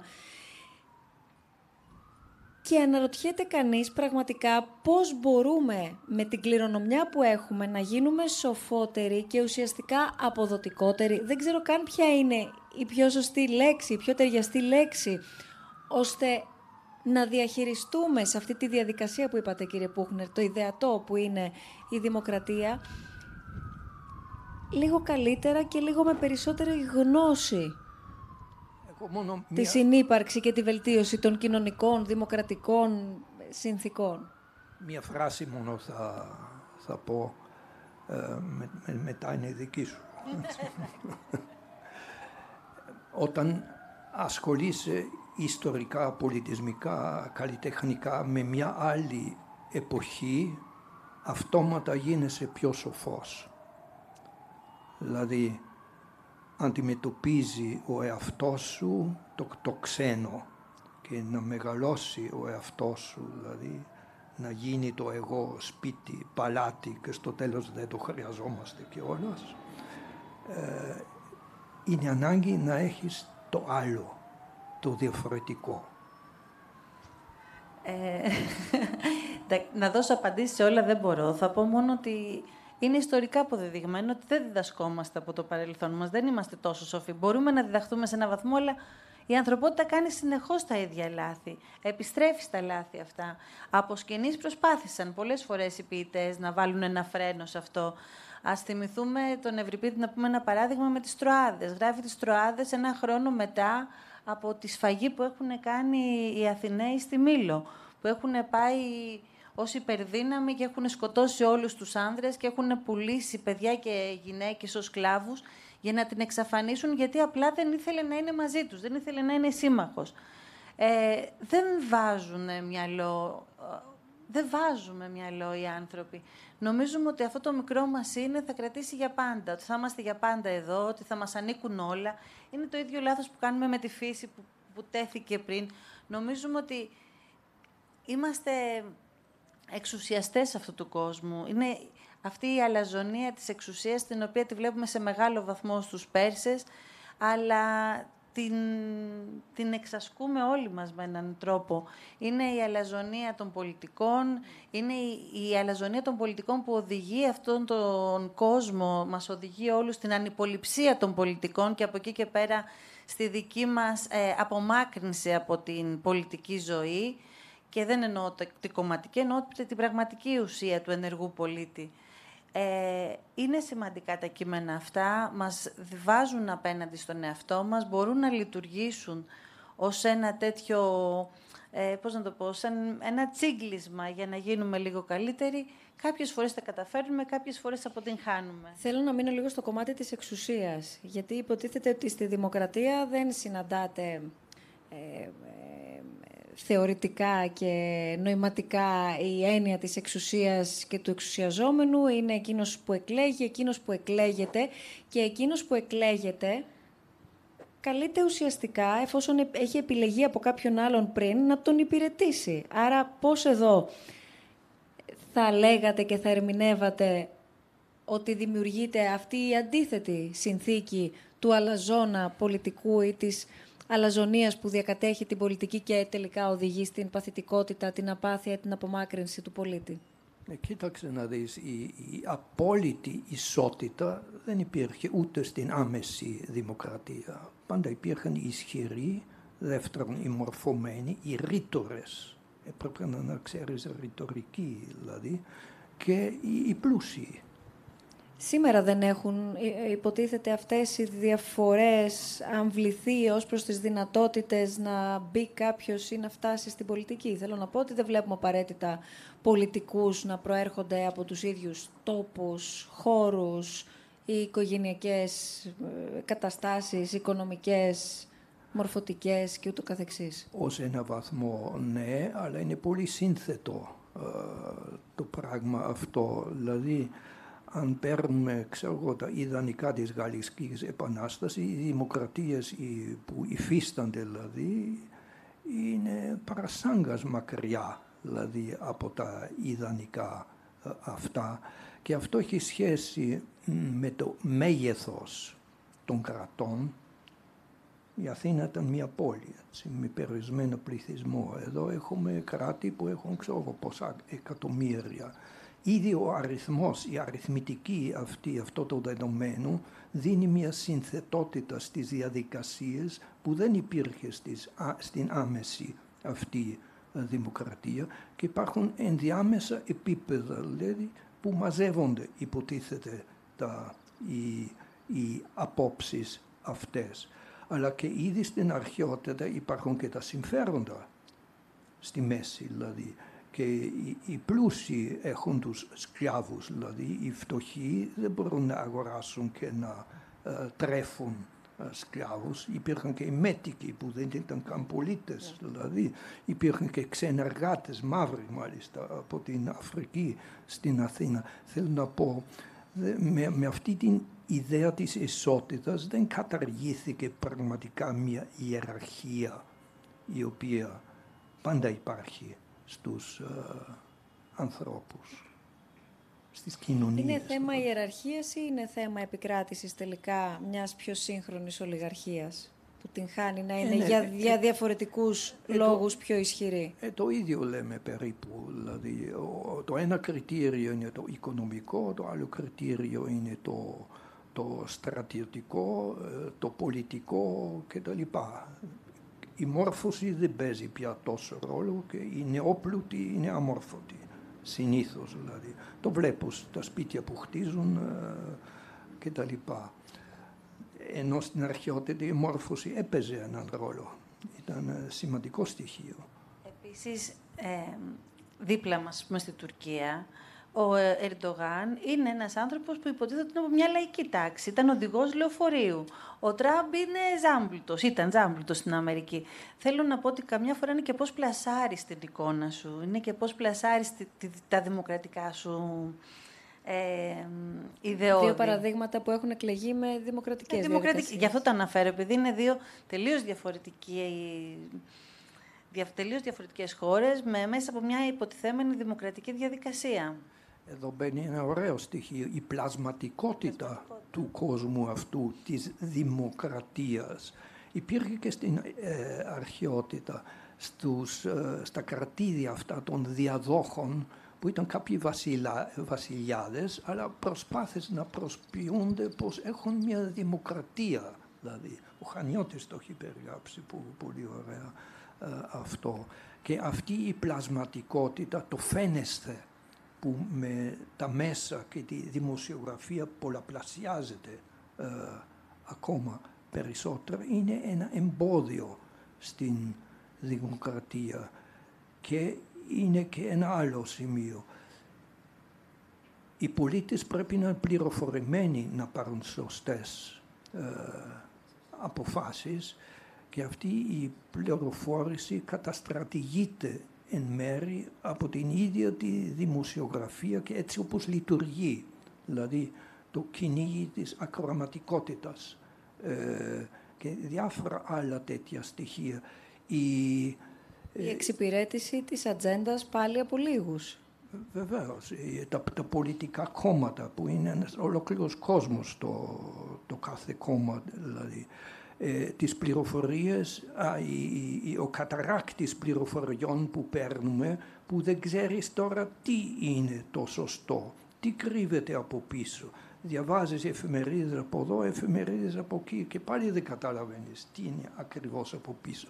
Έτσι όμως δεν μπορεί να λειτουργήσει η, η πραγματική δημοκρατία. Υπάρχει τεράστια αμφιβολία πρώτα απ' όλα και δεν υπάρχει εμπιστοσύνη. Είναι αυτό που δείξατε πριν. Και ως προς τη δημοκρατία και ως προς το ρόλο του πολίτη, ως προς την ποιότητα της πληροφορίας που θα λάβει. Γι' αυτό καταλήγουμε στο πελατειακό κράτος. Δηλαδή αυτή είναι η παραφθορά της ε, δημοκρατίας που λειτουργεί πλέον ένας βασικός κοινωνικός νόμος της ανταποδοτικότητας. Η ψήφος μου θα μου κάνεις αυτά και αυτά. Ενώ αντιθέτως ο, ο Περικλής το λέει στον επιτάφιο ότι προστατεύοντας τη δημοκρατία και ζώντας ως ενεργός πολίτης μέσα στο, στο, στην πόλη κράτος, προστατεύεις και την προσωπική σου ζωή ταυτόχρονα, γιατί δεν έχεις ανάγκη αυτή την πελατειακή σχέση. Ναι, και αυτό που χάνεται είναι το κοινό καλό, το summum bonum, δηλαδή, και βλέπεις μόνο το δικό σου μαγαζί, το, το δικό σου αγροτεμάχιο, ε, δηλαδή από το σύνολο και χάνεις τη μεγάλη εικόνα. Εκεί είμαστε. Ο Νίκος Φωκιανός είναι επίσης μαζί μας. Ελπίζω να πω σωστά το, το τίτλο σπουδών φοιτητής πολιτικής επιστήμης και ιστορίας στο Πάντιο Πανεπιστήμιο. Καλώς ήρθατε. Ευχαριστούμε πολύ που είστε μαζί μας. Σας ακούμε. Ε, αρχικά ευχαριστούμε για την πρόσκληση. Είναι πολύ μεγάλη μας τιμή. Ε, επιστρέφοντας στη Δημοκρατική Αρχή, θα ήθελα να ρωτήσω το εξής. Νομίζω όλοι θα συμφωνήσουμε ότι το αρχαίο θέατρο ανέπτυξε και την πολιτική συνείδηση. Επανερχόμενος στην δημοκρατία, στην αρχαιότητα που ήταν όπως είπαμε άμεση και αδιαμεσολάβητη, βλέπουμε στον αντίποδα σήμερα ότι η δημοκρατία είναι έμεση και αντιπροσωπευτική. Το ερώτημά μου λοιπόν είναι το εξής.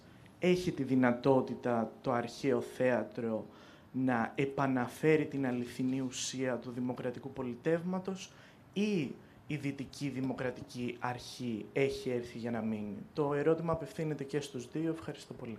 Ευχαριστούμε. Ε, το, το θέατρο πολύ σπάνια έχει άμεσες ε, και οι τέχνες γενικότερα άμεσες επιπτώσεις στην, ε, στην κοινωνική δομή της ε, εξουσίας. Δηλαδή είναι πολύ σπάνιες οι περιπτώσεις στην ιστορία αυτή και ίσως δεν είναι και ο, ο, ο ρόλος των ε, τεχνών και της αισθητικής γενικά. Μπορεί να στα στρατευμένα έργα να ε, κάνει πράξεις ε, προς αυτή την κατεύθυνση, να προσανατολίζεται σε μια κατεύθυνση, αλλά δεν είναι καταστατικό καθήκον της. Είναι ένας κόσμος που δεν υπάρχει. Έτσι, μπορεί να εντάξει κομμάτια αυτού του κόσμου και να ε, προσπαθήσει να αλλάξει κάτι ή να καθρεφτήσει κάτι ε, υπαρκτόν, αλλά δεν είναι οπωσδήποτε ανάγκη. Ε, δεν θέλω να προσθέσω κάτι, γιατί με έχει καλύψει απόλυτα. Δεν είναι ο ρόλος της τέχνης αυτός. Δεν γέννησε το θέατρο τη δημοκρατία. Η δημοκρατία γέννησε το θέατρο. Και επίσης, κάθε εποχή πρέπει να βρει το δικό της τρόπο να υπάρχει και πολιτικά. Ε, επομένως, δεν μπορούμε να κρατήσουμε έναν κανόνα και να πούμε αυτός είναι και αυτό πρέπει να εφαρμόζεται για πάντα. Ε, με, μετά κάτι να προσθέσω, ε, μου έρχονται ιδέες. Ε, στην εποχή που είμαστε τώρα του μεταμοντέρνου ή του μετα-μεταμοντέρνου πλέον, αυτά τα πολλά μετα δείχνουν ήδη την απορία που έχουμε να κατονομάσουμε αυτό που έρχεται τώρα. Και έλλειψη φαντασίας επίσης, να το ονομάσουμε ε, κάπως. Ε, δεν υπάρχει κανένα όραμα προς αυτή την ε, κατεύθυνση. Υπάρχει πολύ καταστροφολογία, το άσχημο ως και φρικτό ως αισθητικό ε, γεγονός. Υπάρχουν θεατρικές παραστάσεις, βασανιστήρια ε, για τους θεατές. δεν ξέρουμε ακόμα πού θα πάει αυτό πράγμα. Επίσης να πω κάτι, ότι έχουμε μιλήσει πάρα πολύ για τη τραγωδία, αλλά έχουμε αφήσει λίγο παραπονεμένη την κομμωδία. Η οποία είναι, έχει τη σάτυρα, που σημαίνει κριτική. Το κατεξοχήν πολιτικό θέατρο, δηλαδή ήταν ο τρόπος για να ελεγχθεί ε, αυτό που κάνουν οι πολιτικοί στην Αθήνα. Ε, και γι' αυτό ήταν και πολύ δεικτική, δηλαδή πολύ καυστική και είχαν και το δικαίωμα της της Παρισίας και του ονομαστή κομμωδίνη ποιητές για να μπορούν να κρίνουν από σκηνή αυτό που συμβαίνει. Και εξού και η αμηχανία μας τώρα όταν πάμε να κάνουμε κομμωδία 25 αιώνες μετά που είναι όλο πολιτικά γεγονότα, όλο πρόσωπα της εποχής αλλά δείχνει αυτή τη δυνατότητα της τέχνης να ελέγχει από σκηνής την πολιτική ζωή. Ναι, η κομμωδία και η σάτυρη και η παροδία είναι άμεσες επεμβάσεις στην uh, πραγματικότητα. Έχουν μια άλλη λειτουργικότητα. Ναι, και εγώ με το παιδί το θυμήθηκα τώρα, αυτό δεν έχουμε πει τίποτα για την κομμωδία. Ε, αισθητική δηλαδή. Γι' αυτό ως προς τη μορφή καμία φορά δεν είναι τόσο τέλειες οι, οι σάτυρες αυτές, γιατί έχουν μια έξω λογοτεχνική στόχευση που πάει προς την πραγματικότητα. Και η γελιοποίηση είναι ένα πολύ μεγάλο όπλο το να διορθώσεις τα κακώς ε, κείμενα. Ειδικά οι πολιτικές κομμωδίες του 19ου αιώνα είναι φωτιά και λάβρα για, για την εσωτερική κατάσταση της χώρας, για την πολιτική, για χίλια δύο πράγματα. Αυτό έχει μείνει από τον Αριστοφάνη, δηλαδή αυτή η άμεση επέμβαση στην πραγματικότητα. Και, και θέτει ο Αριστοφάνης και το ζήτημα της ουτοπίας, που έχει ήδη θέσει ο κύριος Πούχνερ ε, πολύ καθαρά, δηλαδή με την ε, νεφελοκοκυγία, αλλά θέτει και ένα άλλο ζήτημα, ας πούμε στους Βατράχους, που για μένα είναι ένα πάρα πολύ, πάρα πολύ σημαντικό έργο, ε, όταν όλα είναι, όλα βαίνουν προς την καταστροφή, αυτό που πάει να ανασύρει, αυτό που φέρουν, αυτόν που πάνε να φέρουν από το κάτω κόσμο για να σωθεί η κατάσταση, δεν είναι ένας γιατρός, παρόλο που έχουν αρρώστιες, λοιμούς και τα πάντα. Δεν είναι ένας στρατιωτικός για να τελειώσει ο πόλεμος. Είναι ένας ποιητής. Γιατί μόνο μέσα από τη τέχνη μπορούμε να πιστέψουμε στις ουτοπίες και να φτιάξουμε έναν καλύτερο κόσμο; Ευτυχία Χαραλαμπάκη, τελειόφοιτη του Τμήματος Θεατρικών Σπουδών στο Εθνικό Καποδιστριακό Πανεπιστήμιο Αθηνών. Σας ακούμε. Ε, να σας ευχαριστήσω και εγώ πάρα πολύ για την πρόσκληση. Είναι πολύ σημαντικό για μας που είμαστε εδώ και με αυτόν τον τρόπο, με το διάλογο, ερχόμαστε και εμείς σε επαφή με αυτό που συζητήσαμε νωρίτερα. Δηλαδή σε σχέση με το πώς η ανταλλαγή απόψεων μας προβληματίζει, όχι επειδή χρειάζεται να δώσει λύση, αλλά για να μπορούμε και εμείς να πάμε ένα βήμα παραπέρα τη σκέψη μας. Και σχετικά λοιπόν με αυτά που έχουμε ακούσει σήμερα, σίγουρα ε, μπορούμε να αντιληφθούμε την σημαντικότητα των φιλοσοφικών ερωτημάτων που προέρχονται από το αρχαίο δράμα και που πολλές φορές μας φέρνουν σε μια επαφή με πράγματα που δεν έχουμε σκεφτεί, όπως και με τα τεκτενόμενα της πολιτικής ζωής στη χώρα μας και γενικότερα στον κόσμο. Σε αυτό λοιπόν το κλίμα θα ήθελα να ρωτήσω σε ποια κομμάτια μπορούμε να αντιληφθούμε τον πολίτη του σήμερα σε σχέση με το αρχαίο δράμα και ένα ακόμα ερώτημα που έχει να κάνει λίγο και με το θέατρο πιο συγκεκριμένα, αν υπάρχει κάποιο έργο ή κάποια έργα ε, στα οποία αντιλαμβάνεστε μία αντίστοιχη αντιμετώπιση κάποιων ζητημάτων του σήμερα. Ευχαριστώ πολύ. Ε, να ξεκινήσω από το δεύτερο, γιατί το θυμάμαι καλύτερα τώρα το ερώτημα.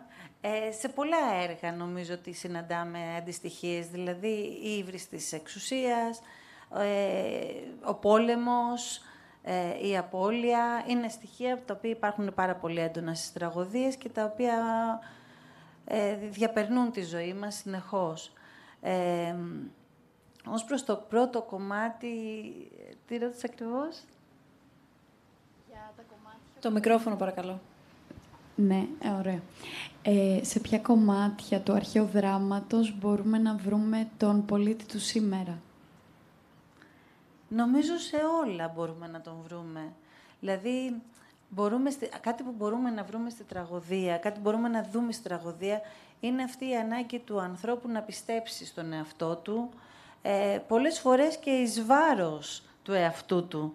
Δηλαδή, δεν σταματάει ο ειδήποδας να αναζητάει την αλήθεια, ακόμα και όταν έχει διαπιστώσει ότι η αλήθεια είναι καταστροφική για αυτόν. Λέει, ήρθε η ώρα να το πω, λέει ο Βοσκός, και εγώ να το ακούσω, λέει.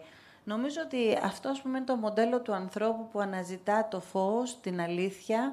Είναι ένα μοντέλο που δεν έχει ξεπεραστεί και που μακάρι να μπορούσαμε να το ακολουθήσουμε όλοι. Ναι, αυτό έχει σχέση με τα υπαρξιακά δεδομένα του ανθρώπου που είναι ίδια και σε όλο τον κόσμο και σε όλες τις εποχές. Είμαστε εθνικοί, προσπαθούμε να μεγαλώσουμε το εγώ, το εγώ μας να γίνει ο εαυτός μας και μεγαλώνοντας βλέπουμε ότι δεν μας χρειάζεται ε, καν και επικοινωνούμε πιο εύκολα με το λεγόμενο υπερπέραν. Είναι το άγνωστο που είναι μπροστά μας και παρόλες τις ε, επιτεύξεις της επιστήμης και της τεχνολογίας είναι πάντα πιο μεγάλο από το γνωστό γιατί η πρόοδος της γνώσης μεγαλώνει το άγνωστο και μπαίνουν όλο νέα ε, ερωτήματα. Και αν βλέπουμε και την αστροφυσική, φτάνουμε και σε απόλυτα όρια. Ας πούμε, το σύμπαν δεν θα το μάθουμε ποτέ. Αθηνά Μπακογιάννη, μεταπτυχιακή φοιτήτρια στο Τμήμα Θεατρικών Σπουδών του Εθνικού Καποδιστριακού Πανεπιστημίου Αθηνών. Καλώς ήρθατε. Ε, ευχαριστώ και εγώ πάρα πολύ για την πρόσκληση. Είναι πολύ σημαντικό που είμαστε σήμερα εδώ. Ε, αναφέρατε κάποια προβλήματα, σημεία των καιρών μας, όπως είπατε είναι η αμφισβήτηση των αξιών. Θα προσθέσω την, ε, σιγά σιγά την κυριαρχία κρέων ιδεολογιών, ε, τη μετανάστευση, σύγχρονα προβλήματα που βλέπουμε όλοι. Ε, θα το συνδέσω με το θέατρο λέγοντας πως ανεβαίνουμε στη σκηνή για να φυγηθούμε μια ιστορία. Συνήθως μια προσωπική ιστορία. Έχουμε την ιστορία της Αντιγόνης που επεκτείνεται σε μια συλλογική, εντάσσεται σε μια συλλογική ιστορία. Θα ήθελα να σας θέσω λοιπόν το ερώτημα ότι αν γράφαμε σήμερα μια τραγωδία, ποιος θα ήταν ε, ο πυρήνας της, ώστε να αγγίξει τον ε, σύγχρονο θεατή, τον σύγχρονο πολίτη και να τον οδηγήσει στην ε, κάθαρση, άρα στην επανεκκίνηση. Ευχαριστώ. Είναι ένα πολύ ενδιαφέρον φαινόμενο ότι τον 20ο αιώνα έχουν μειωθεί πάρα πολύ οι τραγωδίες αλλά και, και οι κομμωδίες και επικρατεί περισσότερο το γκροτέσκο. Γιατί, Γιατί η, η τραγωδία προϋποθέτει ένα εν λειτουργία αξιακό σύστημα από το οποίο αποκλίνει ο ήρωας δηλαδή και έρχεται σε σύγκρουση με αυτό ή είναι το δικό του σύστημα που έρχεται σε σύγκρουση με την κοινωνία. Στην κομμωδία συμβαίνει το αντίθετο. Είναι σε άδικο ο, ο κομικός ήρωας και επιβεβαιώνεται το αξιακό σύστημα του περιβάλλοντος του. Το ενισχύει η κομμωδία με την γελιοποίηση. Και επειδή μετά από την κατάρρευση της, της αστικής κοσμοθεωρίας των ιδεολογιών όλων κτλ. δεν υπάρχει πια ένα συμπαγές αξιακό σύστημα σήμερα στον κόσμο και αυτό είναι μια διαδικασία η οποία ξεκινεί, ξεκινάει με τον κλασικό μοντερνισμό του 1900 όπως βλέπετε επίσης η λειτουργία της γλώσσας ως μέσον συνεννόησης, μετάδοσης νοημάτων ταλαιπωρείται όλο περισσότερο όσο προχωράμε μέσα στον 20ο αιώνα. Υπήρχε ήδη μια ακραία μορφή που ήταν ο τανταϊσμός ε, στην αρχή, όπου είναι ήχος πλέον, ε, θόρυβη, μουσική ήχων χωρίς νοήματα. Η ποίηση βρίσκεται κάπου στη μέση και η ήχη και το νόημα δηλαδή. Αλλά θα έχετε προσέξει ότι η υψηλή ποιήση δεν υπάρχει σήμερα. Θέλω να ε, δώσω το λόγο σε εσάς, αν θέλετε να απευθύνετε κάποιο ερώτημα, αν θέλετε να εκφράσετε κάποια άποψη σχετικά με τη συζήτησή μας. Κάποιος, κάποια από εδώ; Ελπίζω να μην είναι τόσο κουραστική η συζήτησή μας. Μάλλον τους έχουμε καλύψει όλους. Είμαστε αφοπλιστικοί, αποστομωτικοί. Είδα διάφορες εκφράσεις μπροστά μου, γι' αυτό. Λοιπόν, ένα ερώτημα τότε θα επιλέξω από τα πάρα πολλά, η αλήθεια είναι διαδικτυακά που έχουμε δεκτεί ερωτήματα και ε, θα ήθελα να κλείσουμε έτσι με τα... Είχα, είχα κατά νου να, να κάνω μια ερώτηση για την κάθαρση. Αλλά προτιμώ να κλείσουμε με τα ανθρώπινα δικαιώματα. Οπότε βάζω την κάθαρση πρώτη-τελευταία και θέλω μία τοποθέτηση και από τους δύο για το ερώτημα που έχει έρθει για τα ανθρώπινα δικαιώματα. Και νομίζω ότι είναι λίγο δύσκολο να μιλήσουμε για κάθαρση όταν ακόμα μιλάμε για καταπάτηση ανθρωπίνων δικαιωμάτων. Οπότε, κύριε καθηγητά, κύριε Πούχνερ, κυρία Μουντράκη, πού, πώς θα μπορούσαμε, αν υπάρχει, πού μπορούμε να βρούμε στη σύγχρονη, στο σύγχρονο δράμα, όχι. Ε, στο σύγχρονο θέατρο, στη σύγχρονη δημοκρατία, στις σύγχρονες συνθήκες, πού βρίσκει ο πολίτης, αν βρίσκει κάθαρση. Εγώ θα δώσω μια κάπως πλαγία απάντηση. Ε, συνήθως λένε ότι η αρχαία τραγωδία μας κληρονομεί τις ανθρωπιστικές ε, αξίες χωρίς να διευκρινίσουν τι ακριβώς ε, εννοούν αυτά. Βέβαια αυτά είναι μέσα, αλλά ε, υπάρχει και μια άλλη διάσταση ακόμα, ο ανθρωποκεντρισμός που χαρακτηρίζει την αρχαία, κυρίως τη τραγωδία ε, βέβαια και που θεωρείται δεδομένος στη σύγχρονη κοινωνιολογία, παραδείγματος χάρη, ε, ανακαλύπτουν ότι δεν είναι μόνο η σχέση μεταξύ των ανθρώπων που μας ενδιαφέρει. Σε αυτόν τον πλανήτη υπάρχουν και άλλες φωνές. Είναι και άλλοι οργανισμοί, όχι μόνο το δίποδο, το έλογο, ε, δηλαδή εκλαμβάνεται δηλαδή, λοιπόν ο, ο ανθρωποκεντρισμός ως ένας εγωκεντρισμός του είδους. Δηλαδή, και ένα πράγμα που μπορείτε να πολύ εύκολα να επαληθεύσετε ότι τις σχέσεις που αναπτύξει, αναπτύξει κανείς με τα κατοικίδια ζώα. Εκεί έχουμε σύνθετες, πραγματικές, συναισθηματικές ε, σχέσεις. Άρα το αντικείμενο της κοινωνίας δεν μπορεί να είναι μόνο ο άνθρωπος. Και ε, ε, επανέρχομαι τώρα στην τραγωδία, άρα οι ανθρωπιστικές αξίες είναι μια ερμηνεία κάπως ε, ανθρωποκεντρική που δεν ανταποκρίνεται στο σημερινό πρόβλημα γιατί χωρίς τους άλλους οργανισμούς δεν θα υπήρχαμε εμείς ούτε μπορούμε να επιβιώσουμε εμείς. Άρα πρέπει πιο σφαιρικά να κοιτάζουμε αυτό το πρόβλημα. Και τώρα λες για τα ανθρώπινα δικαιώματα. Ναι, Υπάρχουν και έχει... τα οι δικαιώματα των παιδιών, Ναι. των, των ζώων, των άλλων Ναι. οργανισμών, και ε, φυτοφάγοι και τα λοιπά. Και εκεί είναι Θέλω- ζωή. Θέλω να ρωτήσω όμως το εξής. Πώς ένα όν το οποίο είναι ανθρωποκεντρικό και θα πρέπει να στραφεί προς τα υπόλοιπα, όπως εγώ συμφωνώ απόλυτα με αυτή την προσέγγιση ε, που μόλις μας παρουσιάσατε, ότι θα πρέπει η σύγχρονη κοινωνιολογία να ασχοληθεί με όλα τα είδη που συνυπάρχουμε και όχι μόνο με το ανθρώπινο είδος.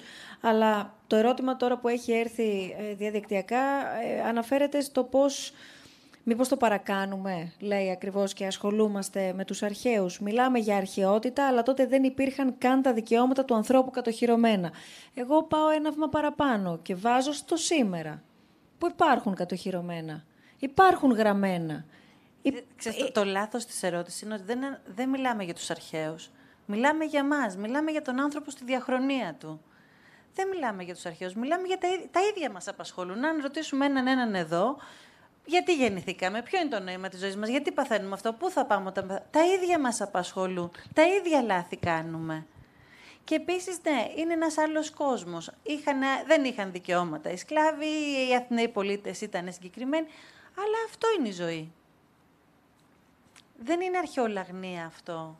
Το να στρέφουμε το, το βλέμμα μας στο παρελθόν, να μαθαίνουμε από το παρελθόν, είναι σοφία. Δεν είναι αρχαιολαγνία.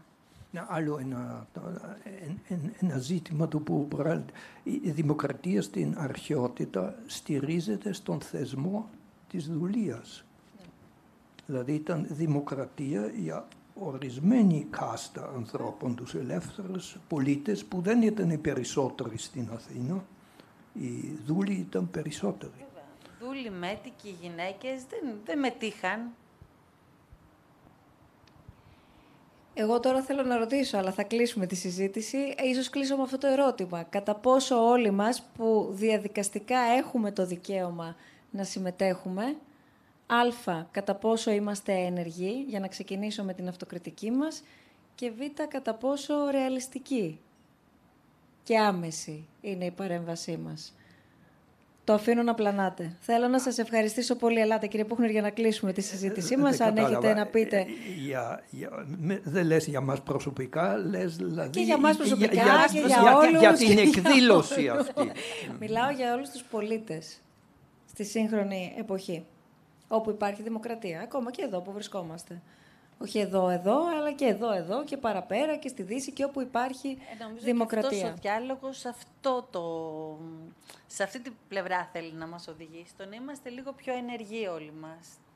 Και να διεκδικήσουμε ενδεχομένως κατ' επέκταση λίγο καλύτερα τις Και να- διαδικασίες και που να υπάρχουν για να μην είναι διεκδικούμε, αλλά και να υποφέρουν. δουλεύουμε γι' αυτό. Δηλαδή, λίγο, λίγο ο καθένας από εμάς τον κόσμο μπορεί να τον κάνει καλύτερο. Ο καθένας με το μικρό του λιθαράκι Ε, και ναι, όσο και, μπορεί. και αυτή η εκδήλωση μας δείχνει και έναν δρόμο, δηλαδή να, μαζευτούμε με λίγο κρασάκι, ένα βραγάκι σε μικρές παρέες, ε, face to face ε, δηλαδή, και να αρχίζουμε να συζητάμε γενικά, γιατί με τα γενικά φτάνεις και στα συγκεκριμένα. Μακριά από εκδηλώσεις, μακριά από μέσα κτλ. Αυτό μπορούμε να κάνουμε. Δεν μπορούμε να κάνουμε κάτι άλλο, δηλαδή, γιατί δεν βρισκόμαστε στο σταυροδρόμι ισχυρών εξουσιαστικών μέσων έτσι ώστε να έχει μια μεγαλύτερη απήχηση και αποτελεσματικότητα να κοινοποιήσουμε αυτές τις ε, σκέψεις. Να παραμείνει σε ένα ανθρώπινο επίπεδο. Το περιγράψατε πάρα πολύ ωραία κύριε Πούχνερ. Δεν θέλω να πω τίποτα παραπάνω. Θέλω να σας ευχαριστήσω θερμά που ήσασταν μαζί μας. Σας ευχαριστούμε πολύ κυρία Μουντράκη, ευχαριστούμε πάρα πολύ όλους και όλες που ήσασταν φυσική παρουσία μαζί μας. Ευχαριστούμε πάρα πολύ τους φοιτητές που ακούσαμε τις ε, απόψεις σας και τις ερωτήσεις σας. Ευχαριστούμε όσους μας παρακολουθήσατε διαδικτυακά. Δεν είχα σκοπό να το αναφέρω, όμως αναφέρθηκατε δύο-τρεις φορές και τώρα έμεσα, στα μέσα. Θέλω να πω λοιπόν ότι εδώ τελειώνουν οι 54η διάλογοι και το ραντεβού μας ε, ανανεώνεται σε, μια, σε ένα νέο κύκλο συζητήσεων για αυτή την ε, χρονιά που θα τρέξουν καλά να είμαστε οι διάλογοι και η πρωτοβουλία του Ιδρύματος Σταύρος Νιάρχος με ένα κύκλο συζητήσεων. Συνήθως κάθε μήνα συζητούμε κάτι διαφορετικό. Θα το κρατήσουμε αυτό προφανώς και προφανώς παραμένουμε ε, ξάγρυπνοι με αντανακλαστικά σε οτιδήποτε συμβαίνει για να το θέσουμε προς συζήτηση, να ακούσουμε και να συνομιλήσουμε αλλά θα ξεκινήσουμε ένα κύκλο συζητήσεων με σημείο αναφοράς στην πολιτική. Την πολιτική ευρύτερα, όχι τα κόμματα, αλλά την πολιτική, τους θεσμούς, τις διαδικασίες, συγκεκριμένους θεσμούς αν θέλετε, που τίθενται ένα αμφιβόλο συνολικά στη Δύση, όχι μόνο εδώ, αλλά ελληνικά που λένε και θα γυρίσουμε αρκετά και στην ε, διεθνή κοινότητα. Θεωρούσα όμως τουλάχιστον ε, έτσι συνεπές να ανοίξουμε αυτό το κύκλο συζητήσεων επιστρέφοντας στο αρχαίο δράμα και ξεκινώντας και ανοίγοντας αυτό το κύκλο των συζητήσεων εδώ από την Αθήνα μαζί σας σχεδόν στους πρόποδες της Ακρόπολης. Αυτός είναι ο νέος κύκλος διαλόγων για την ε, χρονιά που, τη σεζόν μάλλον όπως λέμε που ξεκινάει ή τη σχολική διαφορετικά χρονιά και θα βρείτε περισσότερα και στο ανανεωμένο site των διαλόγων, όπου ο λόγος και το περιεχόμενο θα έχουν και περισσότερο χώρο, ακόμα περισσότερο χώρο. Όμως, θα κλείσω με τα μέσα, γιατί ε, δυστυχώς ή ευτυχώς κυριαρχούν στις ζωές μας και αυτό δείχνει το πόσο καταλήτης είναι εν τέλει, είτε συμφωνούμε είτε διαφωνούμε. Την ε, ερχόμενη εβδομάδα θα έχουμε έτσι μια πολύ μεγάλη πρόκληση μπροστά μας ως δημοσιογραφικός οργανισμός που στηρίζει και τους διαλόγους που αποτελούν πρωτοβουλία του Ιδρύματος Σταύρος Νιάρχος. Την πρώτη Διεθνή Εβδομάδα Δημοσιογραφίας που θα λάβει χώρα στην ε, Αθήνα με περισσότερους από 100 επαγγελματίες του χώρου από το εξωτερικό, αλλά και πάρα πολλούς επαγγελματίες του χώρου στην Ελλάδα να δίνουν το παρόν, να προβληματίζονται γύρω από την ποιότητα των ειδήσεων, να θέτουν την απαραίτητη ε, προϋπόθεση της διασυνοριακής συνεργασίας και της συνεργασίας εν γέννη, με τίτλο «Την εμπιστοσύνη». Γιατί μάλλον έχει τεθεί ένα αμφιβόλο η εμπιστοσύνη. Οπότε θα πρέπει πρώτα να απαντήσουμε δίνοντας το λόγο την πρώτη μέρα στο ίδιο το κοινό που θα είναι μαζί μας και όχι μόνος στους ειδικούς, δημοσιογράφους και μη, να συζητήσουμε και να συμφωνήσουμε εάν χρειαζόμαστε και θέλουμε δημοσιογραφία, γιατί μπορεί και να μην θέλουμε, οπότε να πάμε παρακάτω. Αν όμως θέλουμε θα πρέπει να επανασχεδιάσουμε σίγουρα και όλοι μαζί το πώς θα το πετύχουμε αυτό. Αυτά λοιπόν 5 με 9 Οκτωβρίου από το IMED, το μη κερδοσκοπικό δημοσιογραφικό οργανισμό, που βεβαίως έχει δημιουργηθεί με αποκλειστική δωρεά του Ιδρύματος Σταύρος Νιάρχος και μέλος της ομάδας του, μέλη της ομάδας με του IMED συμμετέχουν στην διαμόρφωση του περιεχομένου της ομάδας των διαλόγων, επίσης πρωτοβουλία του Ιδρύματος Σταύρος Νιάρχος. Καλό βράδυ σε όλους, καλή συνέχεια.